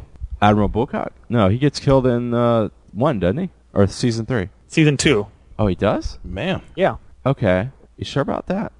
Was it? No, it is season three. Yeah, no. Oh, it's- no, it is season three. Season three. Man. Basically, Admiral Bucock is um, he's one of the only alliance officers that's left that understands. Yeah. Um, but he's so old, and he feels that you know he's just got this thing like in in time. You know, uh, I, I'm too old to do this. This is left for you know people like Yang and them. Yeah. Um, he actually organizes the remaining military fleet of the of the alliance and uh, sacrifices himself along with some other uh, admirals that are kind of like-minded like him in a, in kind of really a one-sided battle against the Galactic Empire forces uh, to bide some time for Yang and them to escape back to Iserlohn, and um, you know, and and then we see uh, out of you know because of what happens, um, you know, um, Reinhard basically uh, you know subjugates uh, Heinessen, and he establishes a military um, governor and everything like that in there. Um, And he puts uh, Reuenthal in there. yeah, he puts Reuenthal as the um, as the military governor, and um, th- this is also when uh, there's also some things going on with uh, the Imperial Police are thinking that Reuenthal is uh, wanting to you know take over, overthrow Reinhard. Because Yeah. we, we find out earlier in season one or so that he has kind of the similar ambitions as Reinhard does. Does, but um, he sort of gets set up with some some dirty uh, Yeah. dirty things being done again by you know Fezzan and all these people planting the suggestions and the right people to um, you know get the rumor mill going, and then it all just escalates out of control to the point where he's you know standing before Reinhard having to answer to um, these accusations. and a lot of it comes from the fact that he's been messing around with this woman that's like a no she she was an old noble right chris um, yeah, she was um, daughter of an old noble and She was a she was uh, related to the Lichtenlade family, which Yeah. was the prime minister at the time of uh, the last Kaiser, and uh, Reuenthal supervised the liquidation of that family. Mm-hmm. But I think didn't it turn out later she really wasn't related to that family? something like that yeah I, I don't i think it was just she was just kind of crazy i mean she ends Yeah. up being real crazy but a lot Yeah, I think she was just crazy and not actually related to the Lichtenlades. yeah um but they but the appearance of it and the fact bad that, for Reuenthal. Yeah, and the fact that all of a sudden it gets found out that she's pregnant too, and you know that with her child, so that's you know of course, like you said, Reuenthal was brought in front of um, Reinhard to explain himself, and um, Reinhard, you know, believes what he says, and um, you know lets him and made go. him the uh, the the governor of the Of- entire Alliance territory. Yep. What? As a show of his um, faith in him. Yeah. Nice. And this is when we see uh, a lot of stuff starting to uh, really go bad. There's a lot of things going on on Heinessen with a lot of damage. Uh, a lot of the um, the security in some of the old imperial territories is actually at um, you know having some problems too.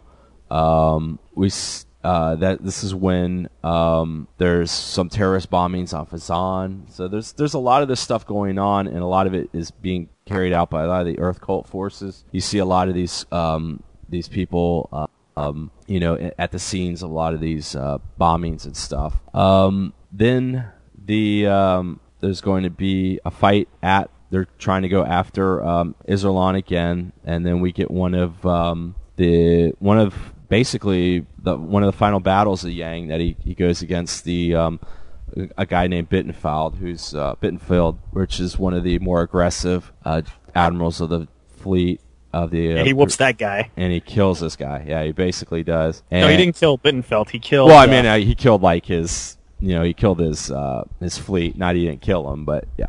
Yeah, he he whooped them. He killed uh, Fahrenheit, who was one of the uh, the top admirals, and um, It was a very another interest- top admiral. It was a very interesting battle because they are what what the um, the strategy of the alliance or the strategy of not the alliance but the empire was to basically wear them down with the uh, attrition because they, they basically outnumbered them almost like three to one. But the way that Yang actually um, kind of counterbalances is very interesting. This is about a three episode um, battle. Yeah, Nice. Yeah. So and um, this comes a point to one of the one of the other spoilers in this show.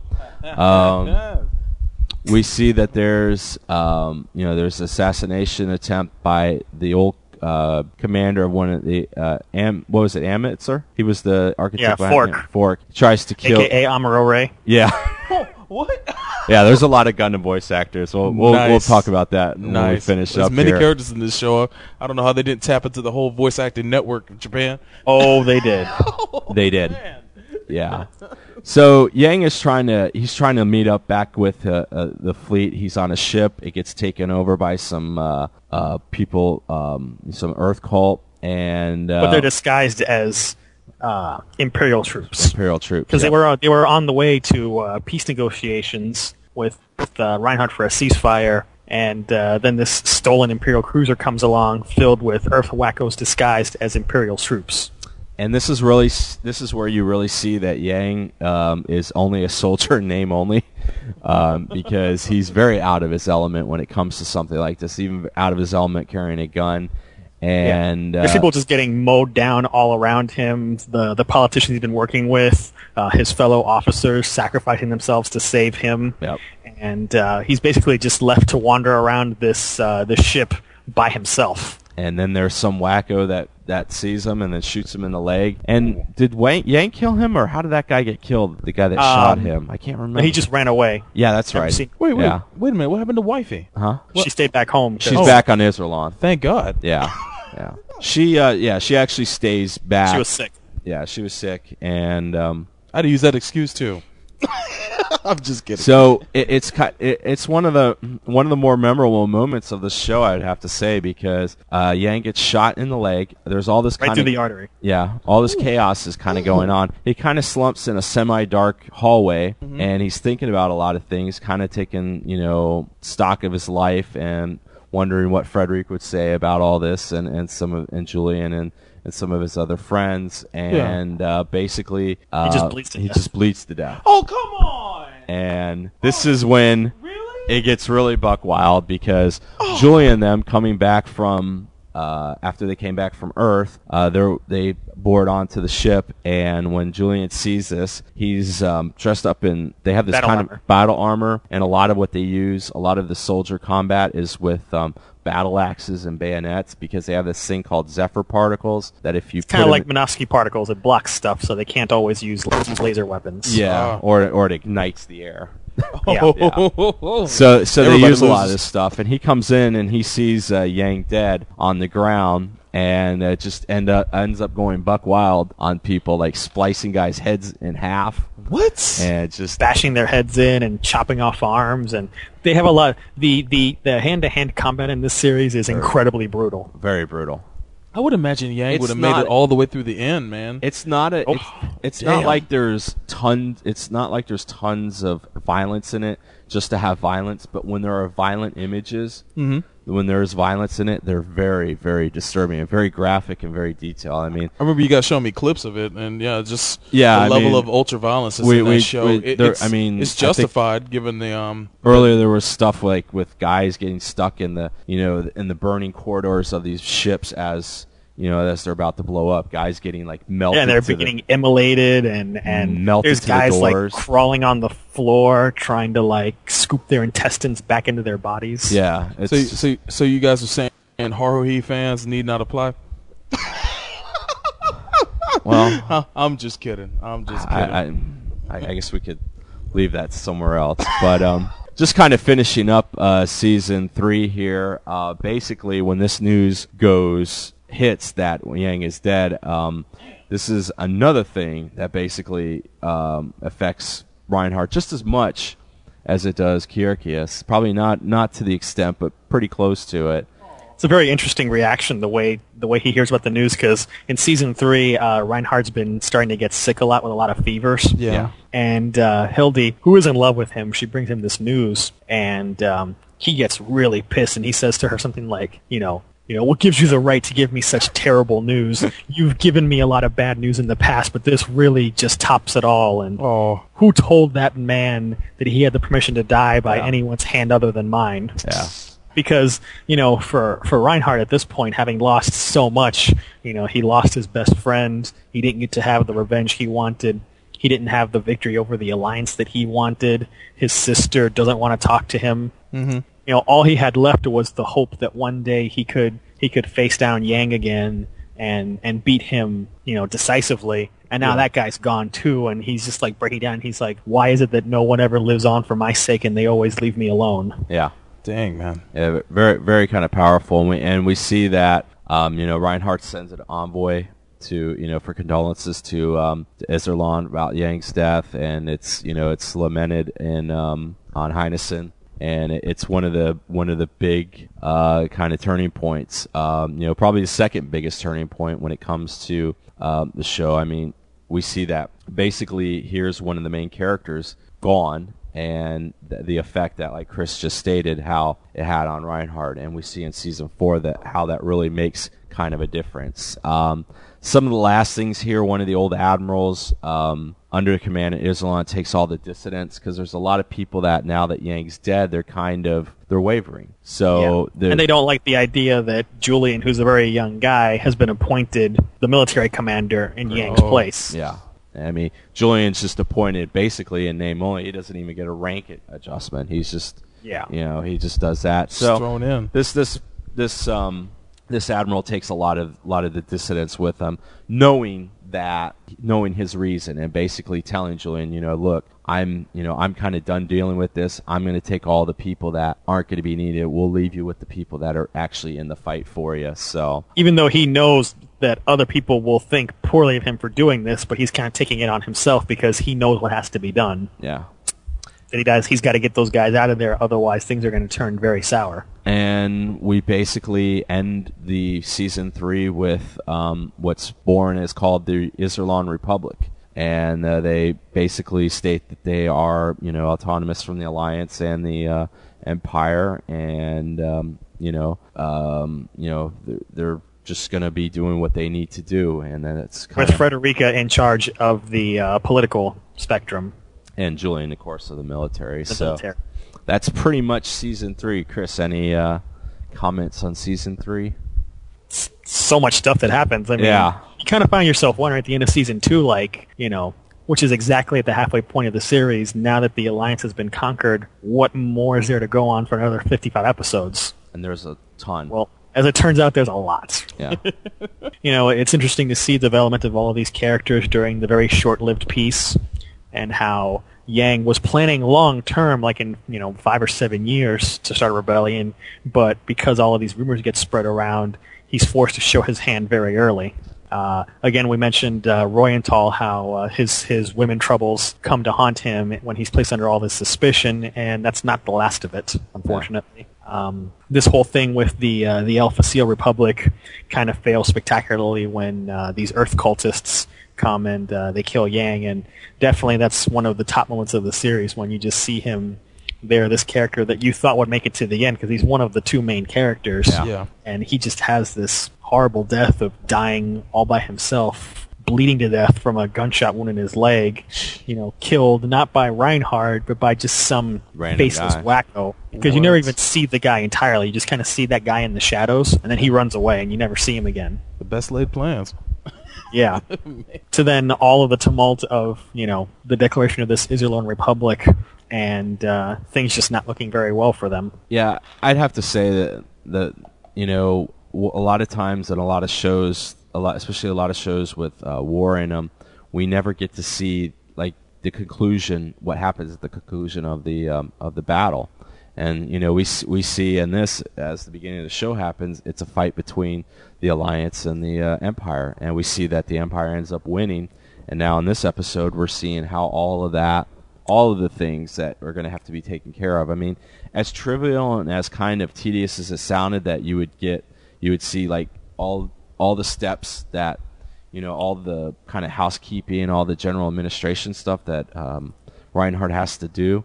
It makes sense, and it shows that those a lot of those decisions are just as important as who wins or who fights within a battle. And you know, it's it's one of these things that I think me and Chris have talked about this in passing before. That there's a lot of seeds that are like built, put in like the first three seasons that kind of bloom throughout the show, and a lot of it comes at the end of Yeah. season four here too. Um, And people comment, other characters comment that um, you know that Reinhard, that even though he's a very talented administrator, it's not what he wants to do. That his Right. real life is fighting, and that you know if Kircheis had been alive, he would have put him in charge of all of these administrative tasks so that he could you know do Well- what he wants to do. yeah, And he's kind of being pulled in so many directions because you know he's had to build this government up from the ground, and there's just so much that he has to take direct control of. And he's dealing with battles. He's dealing with assassination attempts. He's dealing with political problems. He's dealing with you know issues like security, food, energy. Uh, he's dealing with personal sicknesses that keep popping up. So it's just like there's he's literally got the weight of the universe on his shoulders. Yeah, and and and we he finds out as we find out as the viewer that um, creating the empire, his empire, is easier. It's not than as easy as maintaining it. maintaining. Yeah, Yeah. Oh man. very much so. Um, but I guess that'll put us into season four, the the last season of Legend of Galactic Heroes, and basically picking off where we're at. I mean, um, Reinhard be just um, kind of like what he did when Kircheis got killed. He did the same here with Yang. He just gets really involved in making sure he's just got something to do all the time. Yeah. and uh, keeping his mind going. Um, there's a lot going on because he's announced that um, he's going to move the uh, the imperial capital from Odin, where it's been since the beginning of the empire's founding, to uh, Fezzan because he wants to have the capital closer to the alliance territories. Right. And um, you know, we, we see a lot of the stuff that's going on. Um, there's some things going. Uh, you know, Reuenthal as governor of of the alliance, he is now going through and taking care of a lot of the uh, politicians and a lot of the military guys. You know, a lot of um, a lot of the um, industry people and some of the um, some of the former uh, alliance soldiers and stuff. Uh, at the same time, we see that you know Julian is now put on this big burden of having to not only live up to Yang, but actually to have some type of plan for these people. And we see a lot of things that are going, um, you know, on with him and with, uh, you know, even within the people within Iserlohn, um, you know, even the people that stayed, a lot of them are questioning if is he up to task when it comes to all this because, you know, they have a very daunting thing. There's only like a like less than a million people in Iserlohn. And they're going against like a few billion in the uh, empire. So you know, numerically, they're just always at a disadvantage. And um, you see, there's another attack. There's another assassination attack uh, attempt made on Reinhard. While there's a, a s- you know, there's a commemoration of uh, some of the war dead. Um, and this is when um, you know Reinhard is basically kind of shaken to the core because of what the soldier says to him. And uh, later on that later on that night, he uh, asks Hildy to stay with him, and uh, well, you know, she doesn't get home till the next morning. So Yep, she does. She does a little walk of shame. well, what's interesting is in that moment because um, the soldier who comes at him, uh, his family was on uh, Westerland, yes, which is the planet that was nuked by Prince Braunschweig during the Lippstadt War, Man. and that's the planet that Reinhard wanted to send a fleet to rescue, but Oberstein said no. Let it happen, and let's record the aftermath to use it for propaganda against Braunschweig to show how savage he is. yeah. The fruits. Once again, something from season one. Yeah. Yeah, Coming something up from now. that far back coming back to bite him, and it really just shakes him to his core because You never Uh, see him like this. Like Yeah. he is just like it, it just I don't know. I mean, because he always you could tell in season one that he had an issue with it, and he knew it was not the right thing to do. The karma Yeah. was going to come back and bite him in the ass. because in Reinhard's well in Reinhard's way, that's how the old uh, the old dynasty would do things, and he did his whole it wasn't a just thing. He wanted to save those people, but he did want a fleet to be sent. But um, Oberstein uh, kind of forgot to give the order, or forgot to tell him when to send the fleet. So Yeah, it was like the wrong kind of caught him by surprise that that still happened. But he still, but the fact that he knew about it beforehand still makes him feel guilty. But it hadn't come back to bite him like it did with this guy. And of course, because of what happened between Reinhard and Hilda, he immediately goes the next day to, um, you know, to her father's estate, asking for her hand in marriage, which um, is a good thing. quite amusing. Yeah, it's quite amusing, and it's also one of the. It's also something that um, when it's found out later on that he does this, it puts a lot of people at ease because something I neglected to say is throughout the the last season or so, they've been telling him that he needs to start thinking about a wife so he can have an heir. Yeah. So that's something that's going on. Uh, we see that more riots and stuff are happening in the alliance territories. Um, you know, a lot of people are, um, you know, a lot of people are rioting. A lot of peaceful demonstrations are becoming uh, not that unpeaceful. Um, you know, and a lot of the ter- a lot of the um, Earth Cult are trying to provoke uh, Reuenthal to uh, betray Reinhard, and uh, we see that Reinhard is once again, you know, these guys are bred for fighting. He's bored in doing what he's doing, and uh, we see that there's some dealing with um, with a um, a politician in Rubinsky to try to um, provoke Reuenthal to betray uh, Reinhard because this is something and it, and it kind of it kind of works because Yeah. it's the same accusations that come up before. And the thing problem with Reuenthal is he's very prideful. yeah And given that he basically had to go on bended knee before Reinhard before, he won't do it again. he just couldn't bring himself to do that again, even though he was being defamed and the charges were false. So he said, "Damn it, why don't I give it a try?" And you know, basically, what happens is uh, Oberstein kind of helps pr- uh, instigate this a little bit, and we basically have, have another re- rebellion, and this Yeah. time between the Reuenthal forces on uh, the Heinessen going against the Galactic Empire forces.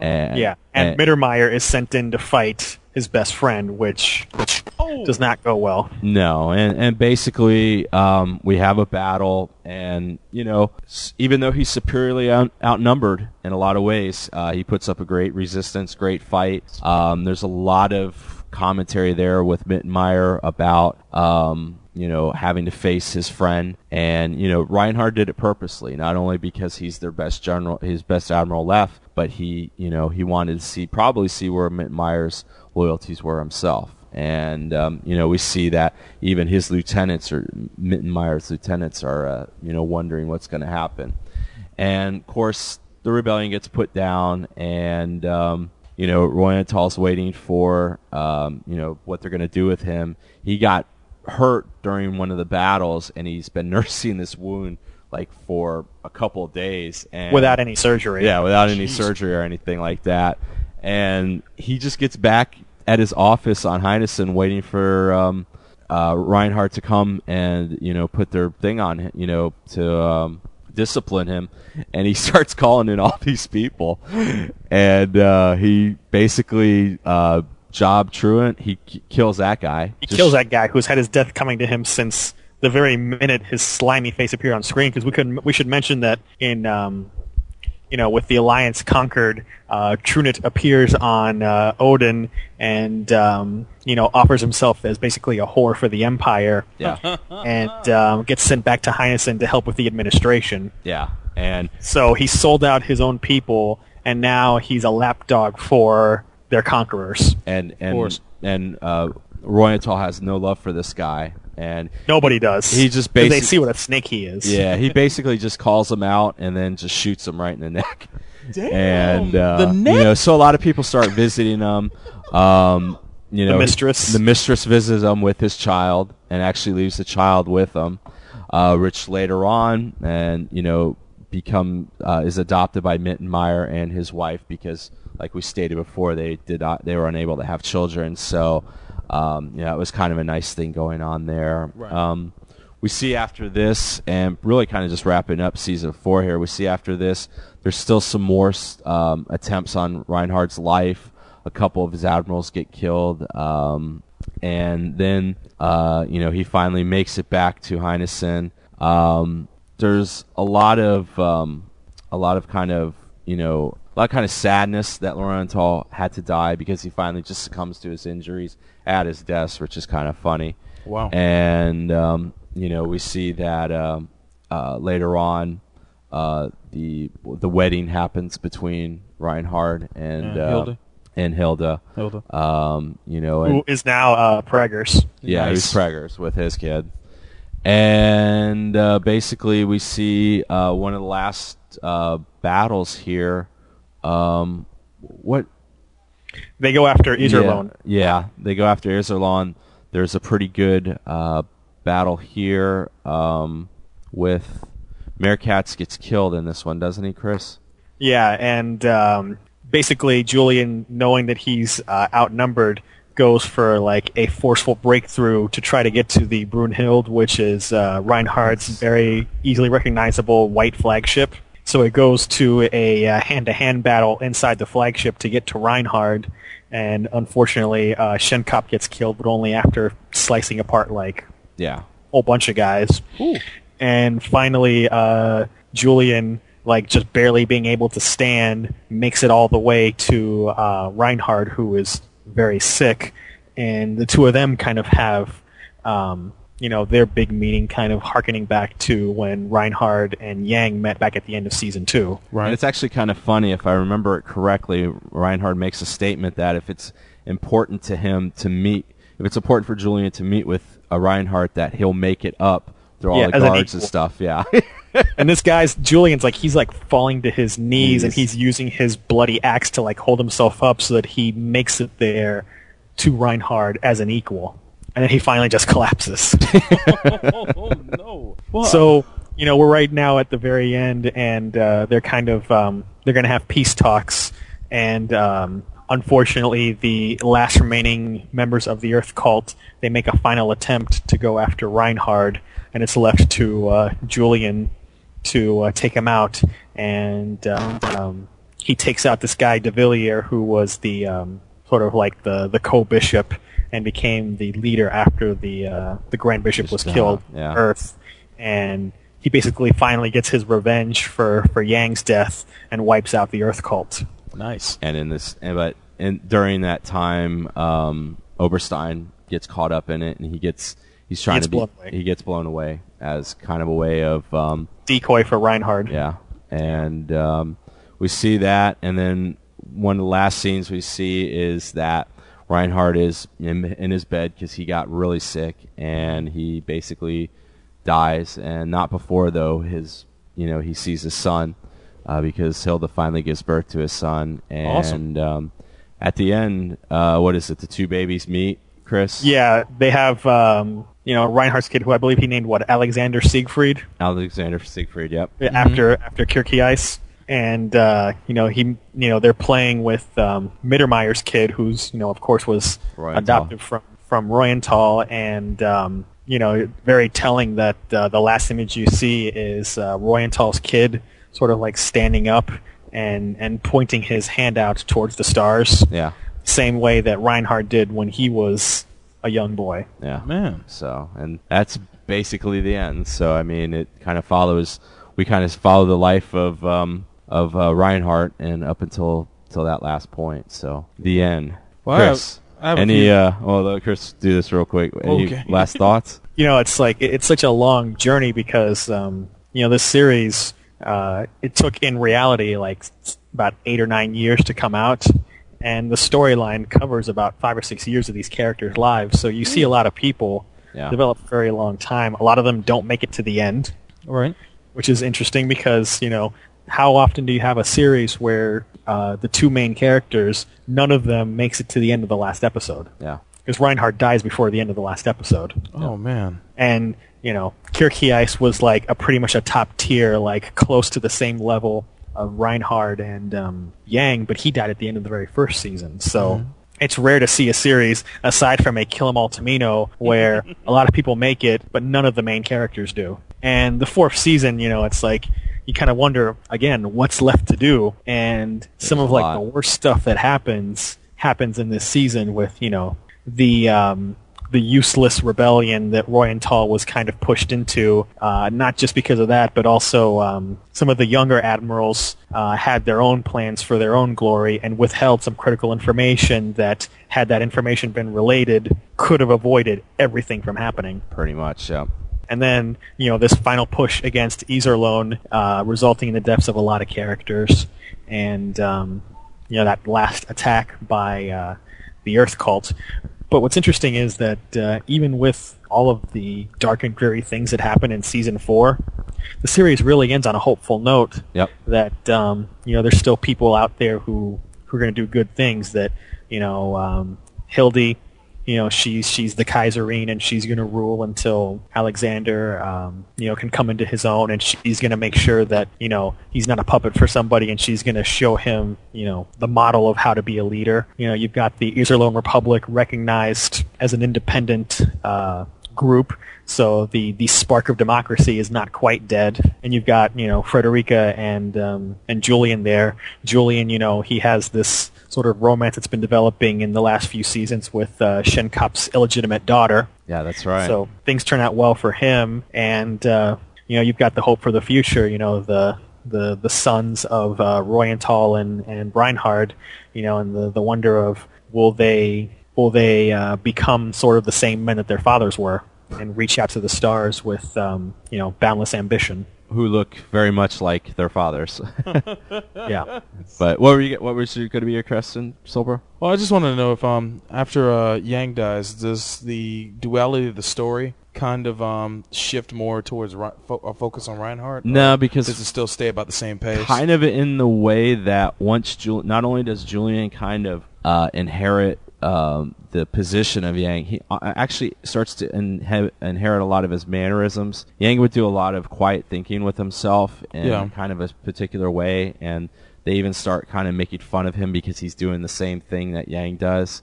He's kind of he's he's actually kind of reacting sometimes in the same ways that Yang did. So no, not really. Does the I sto- mean, does the story? Oh, go ahead, Chris. I wasn't going to say anything. Oh, sorry. does the story suffer in any way um, after Yang's passing, or you know, it kind of it, it, it still ramps up and keeps up the same? I don't kind think of it does because Not at all, because it's an ensemble series, you know, Yeah, and even though true. he's one of the main characters, Mhm. the series is about more than just that guy. That's that's cool. And I- and one of the things too is there's so many characters that you do finally get kind of. It's one of the few shows where it, their their roles are all kind of summed up by the end. Uh, you know, most Pretty much anyone who's still alive at the end gets some kind of closure. Yeah, and you know, and and you you find out even if some of the characters that weren't um you know that were named and that had been in a couple episodes, if you didn't see them physically die, you heard about it. You know, it was it was acknowledged that so and so died, and um, you know. But any other questions? Can you think of any show that we've talked about in the past that you know that if anybody who's a fan of that show might be able to segue into the show very easily or, or enjoy the show just as much, if not more? I would say um, if you like space operas, if you like politics, whether you if you're a fan of live action shows like Babylon 5 Mhm. uh, Deep Space Nine, uh, the new Battlestar Galactica, if you like those kinds of shows, there's no reason you wouldn't like and love Galactic Heroes. Because it's got everything in there. It's got the violence. It's got all the same elements that those shows have. It's got the violence, the sex, the whatever, you know, the the politics, the strategy, humor. There's some good humor in it. Um, You know, so The large scale. Yeah, the, Oh, yeah. the, the characters. Um, you know, lots of different characters that aren't just cookie cutter either. And and I guess maybe that'd be one of the kind of last things I'd say is it was nice to have a show where um, the characters aren't as cookie cuttered as you would normally think. Um, Yeah, there's no cardboard cutout characters. yeah, and and and even some of the major minor characters, th- there's enough personality with them that Mhm. sets them apart with the other.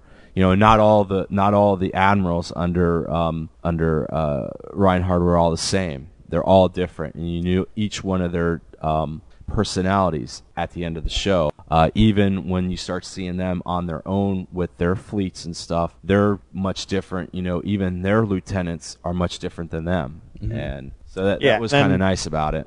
even them, even then, they're not all always doing uh, space combat. Like one Yeah. of his top guys uh, is this guy Kessler, who um, you know he's he's a he's an experienced admiral in space battles, but um, Reinhard puts him in charge of the MPs. And guess who? So and guess this who? guy's oh, carrying out all of like the police investigations and trying to root out the corruption Yeah. in the uh, military police and trying to investigate the assassinations. And a guy like that who goes a long time without showing up on screen, you really get the sense that you know a guy like that he's got a sense of purpose and he's got a very strong Yeah. sense of justice and responsibility. Yeah. And is always trying to do the right thing, even when sometimes he's being kept in the dark for political reasons. Man. and uh, guess guess who is voiced by? Oh, don't, don't tell me um, Sh- the voice of Char. Yep. Yes. Come I on. guess that's I guess that's something we should uh, we should talk about too, Chris. Before we uh, close this up, is the plethora of Gundam voice actors Man. within this Pretty show much Say anyone Central. from Gundam in the 80s or 90s is in this uh, show. is in this show. Yep. And if you, in if you it. just, if you, yeah, Amuro, uh, Kamille, um, Judau too, isn't it? Any fam- Judau, any famous Cole. gun any famous Gundam voice actors um are the voice of the main characters at all or uh, Reinhard is voiced by the same guy who does Ko Uraki. what? At least he went on to do something awesome. Well, he started doing something awesome because uh. Galactic was way before 0083. Nice. He also, I believe, was the voice of Vegeta. Oh, that means he was also the voice of uh, uh, what's his name um on Gundam Wing um Zechs Marquise. I think it's the same guy. I think it's the same cat. Uh, the, if anything, no, it's not. I know the. You're, you're thinking of Brian Drummond. Oh no, but I, I know the voice of Vegeta in the Japanese version of um, DBZ is also a voice of a famous Gundam character. I can't recall who, but um, Ko uh, Ko Uraki. Man, Yeah, he- Chris knows. He, I he- gotta look it up, He but- was tell he was asking me. I'm looking at, I'm looking at, I'm looking at A and N. Oh, you're looking at this rap sheet right, now. So Well, I will stand down. You've got all sorts of showing up. You've got the voice actors of Bright Noah, Mm. uh, Jerid, Mm. uh, Jamitov, Hell yeah, uh, Captain Ramius. nice. Um, I mean, yeah, you, you lots see- of you got some Macross people. A virtual Yeah. who's who. yeah. You've got, uh, of course, the very talented uh, Norio Wakamoto. Yes. You know, uh, you've got a whole whole host of like a who's. This is this series definitely is a who's who of Japanese voice actors. and it, and it had to be for the amount of characters that were in it because you could not have it. This is not one of the things where you get a guy that does like two different voices. Mhm. You know, he might be able to do two of the characters, but there were so many characters in it that and and they they made they were all part of the story. They weren't just there as you know just to have another character. They were all you know integral into the part of the story. So Uh, we should also, by wrap up, mentioning that uh, there are some other things beyond um, the main OAV series. Yep. It's, as it stands, um, Galactic Heroes is the longest-running OAV series ever. It was not a TV series, so Mhm. you know those 110 episodes they were all OAV. Jesus. Some of it was aired on TV, but it was not a TV show, so kind of has that distinction as the longest OAV series ever. Uh, there was um, in the early '90s rather odd OAV called uh, Golden Wings, which showed one of the early adventures of um, Reinhard and Kircheis. It's very odd because the visual designs are totally different.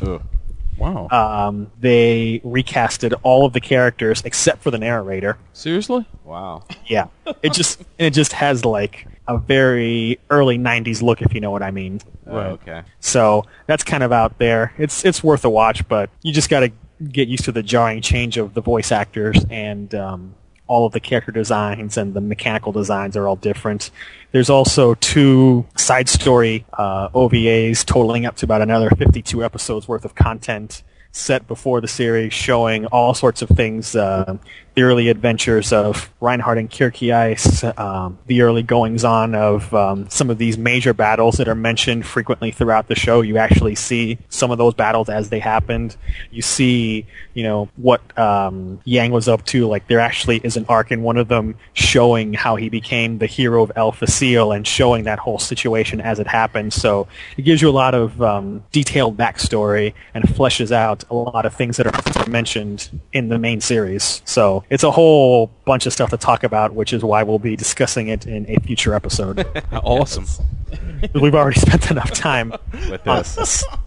This. as this. But um, anything, anything, any last questions or anything? Oh, solid, man. I, I am psyched to watch this show. That is Okay. damn- I would say, without a doubt, it's one of the best shows I've ever seen. A lot of people say that about a lot of things, but this really is one of the best shows I've ever seen. And I tell you, maybe you agree, uh, Neo, that um, after you watch this show, your standards of comparing a lot of other things go up drastically. Yeah, one one of the last things I'd probably say on it is that I do agree with what you say about you know it, it does help you um, you know with your standards you, it basically improves it not not to the point where you're being very like kind of like a story Nazi but Yeah, you know but it's it's it, it's it's hard to give a lot of other things uh, a pass when a show this good has come along. when they're trying to be serious it's not the fact Yeah. that like if it's a silly show I know it's a silly show but yeah If it's a show trying to do the same thing, you know, you got to give it a, a, a bit of a more in-depth look compared to this show. Sounds like this is the kind of show that sets the bar for other shows in the future and probably inspires other um, anime creators to to create the epics that they do. And um,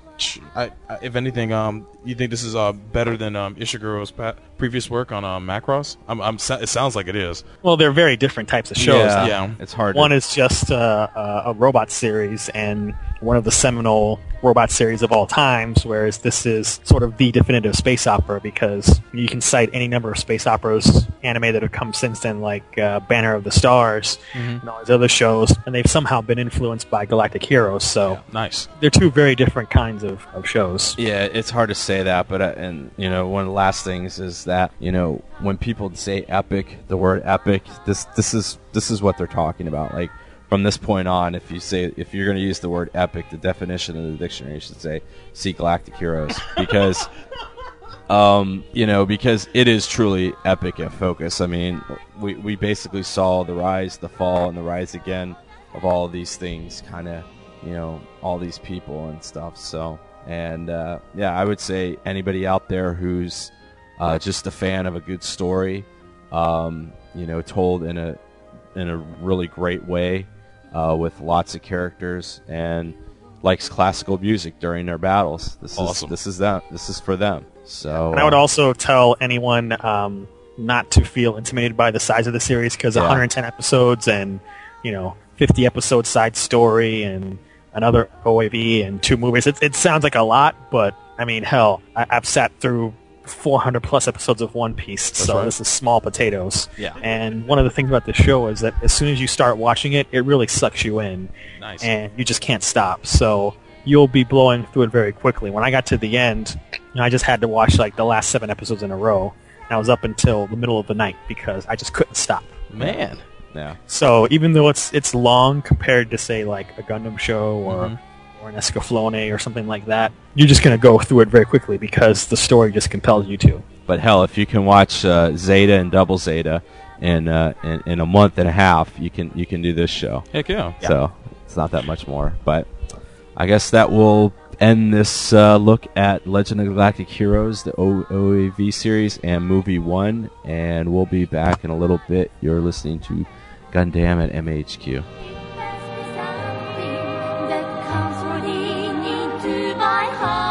Wow. Well, gun damn it, anywhere doesn't it hurt?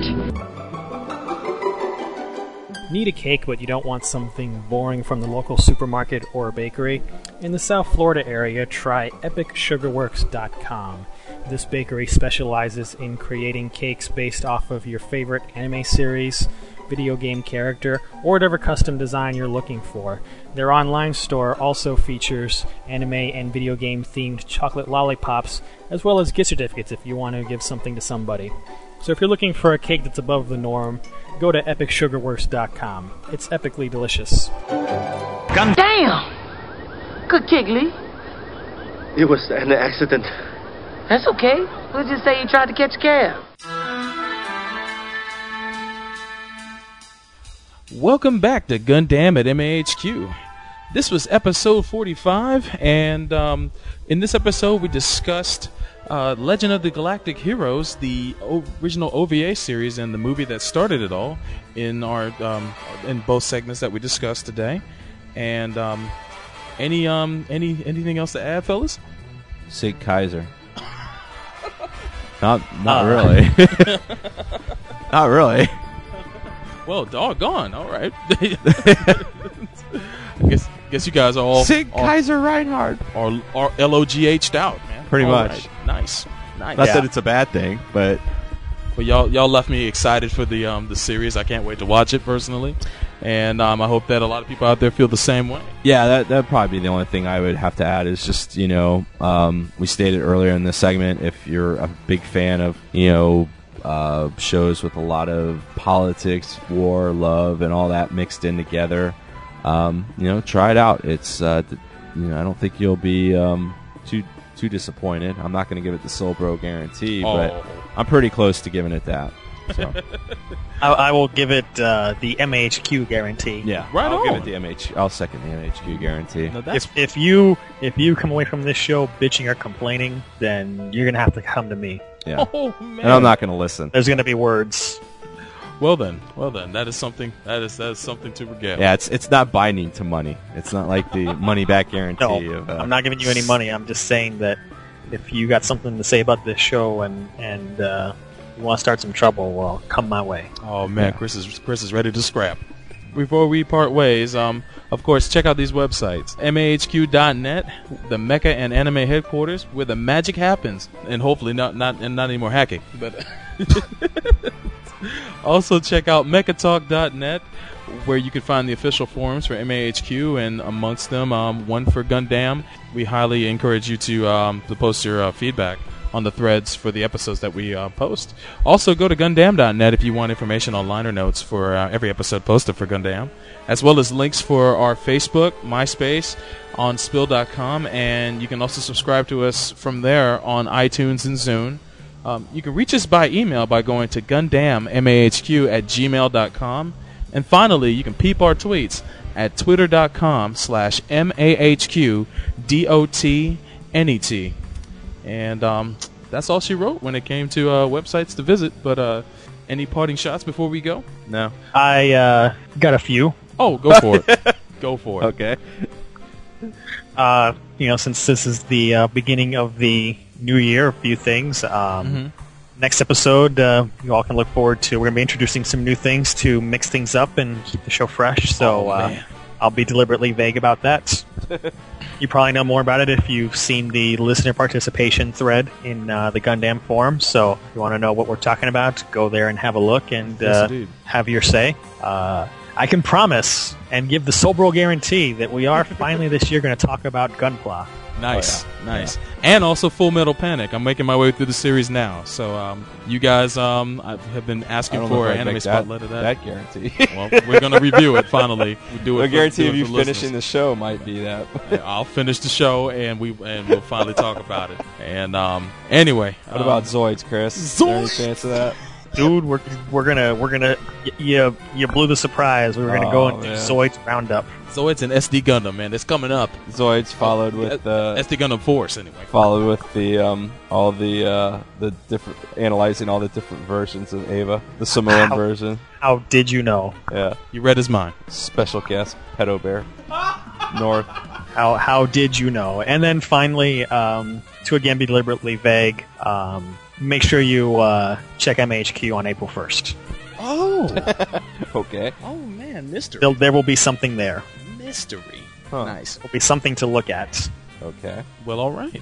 It's not going to re. You know what would have been bad is if those guy, those hackers, like had one of the navigation buttons uh, redirected to the petition that Solbro had for um for uh For Gundam X? no for uh, the For Seed movie. Yeah, because I'm the one who made that one. Oh, you're the chump behind that one. No. Although you would think I would be. You would I think. I kind of did. Oh man, but I'm sorry for you, You had me fooled. man. as I tend to do. No, I'm I, I want a refund on my Sobro guarantee. Oh, well, give me back get in my line. bandwidth. give me back my bandwidth. But um, anything else to add, sir? Nope, that's it for me. Man, just when you think you got no info, you got plenty. Always hitting us when we're not looking. But um, that's it for episode 45 of Gundam at MAHQ. We'll see you guys next time, and Happy New Year. Yeah, same here. Mr. Bright, is it? Sir. And how many months in the military, Mr. Bright? Six months, sir. You're about 19 years old, right? Yes, sir. Once we start mass producing the Gundam, as I've planned, we could probably end this terrible war without sending kids like you into battle. Is that your son, sir? Yes. I hear there are kids even his age fighting as guerrillas in this war. Is that true, Bright? Yes, I think so, sir. That's what they say. It's horrible. Gundam at MHQ is a Shinjuku Station, an MHQ production.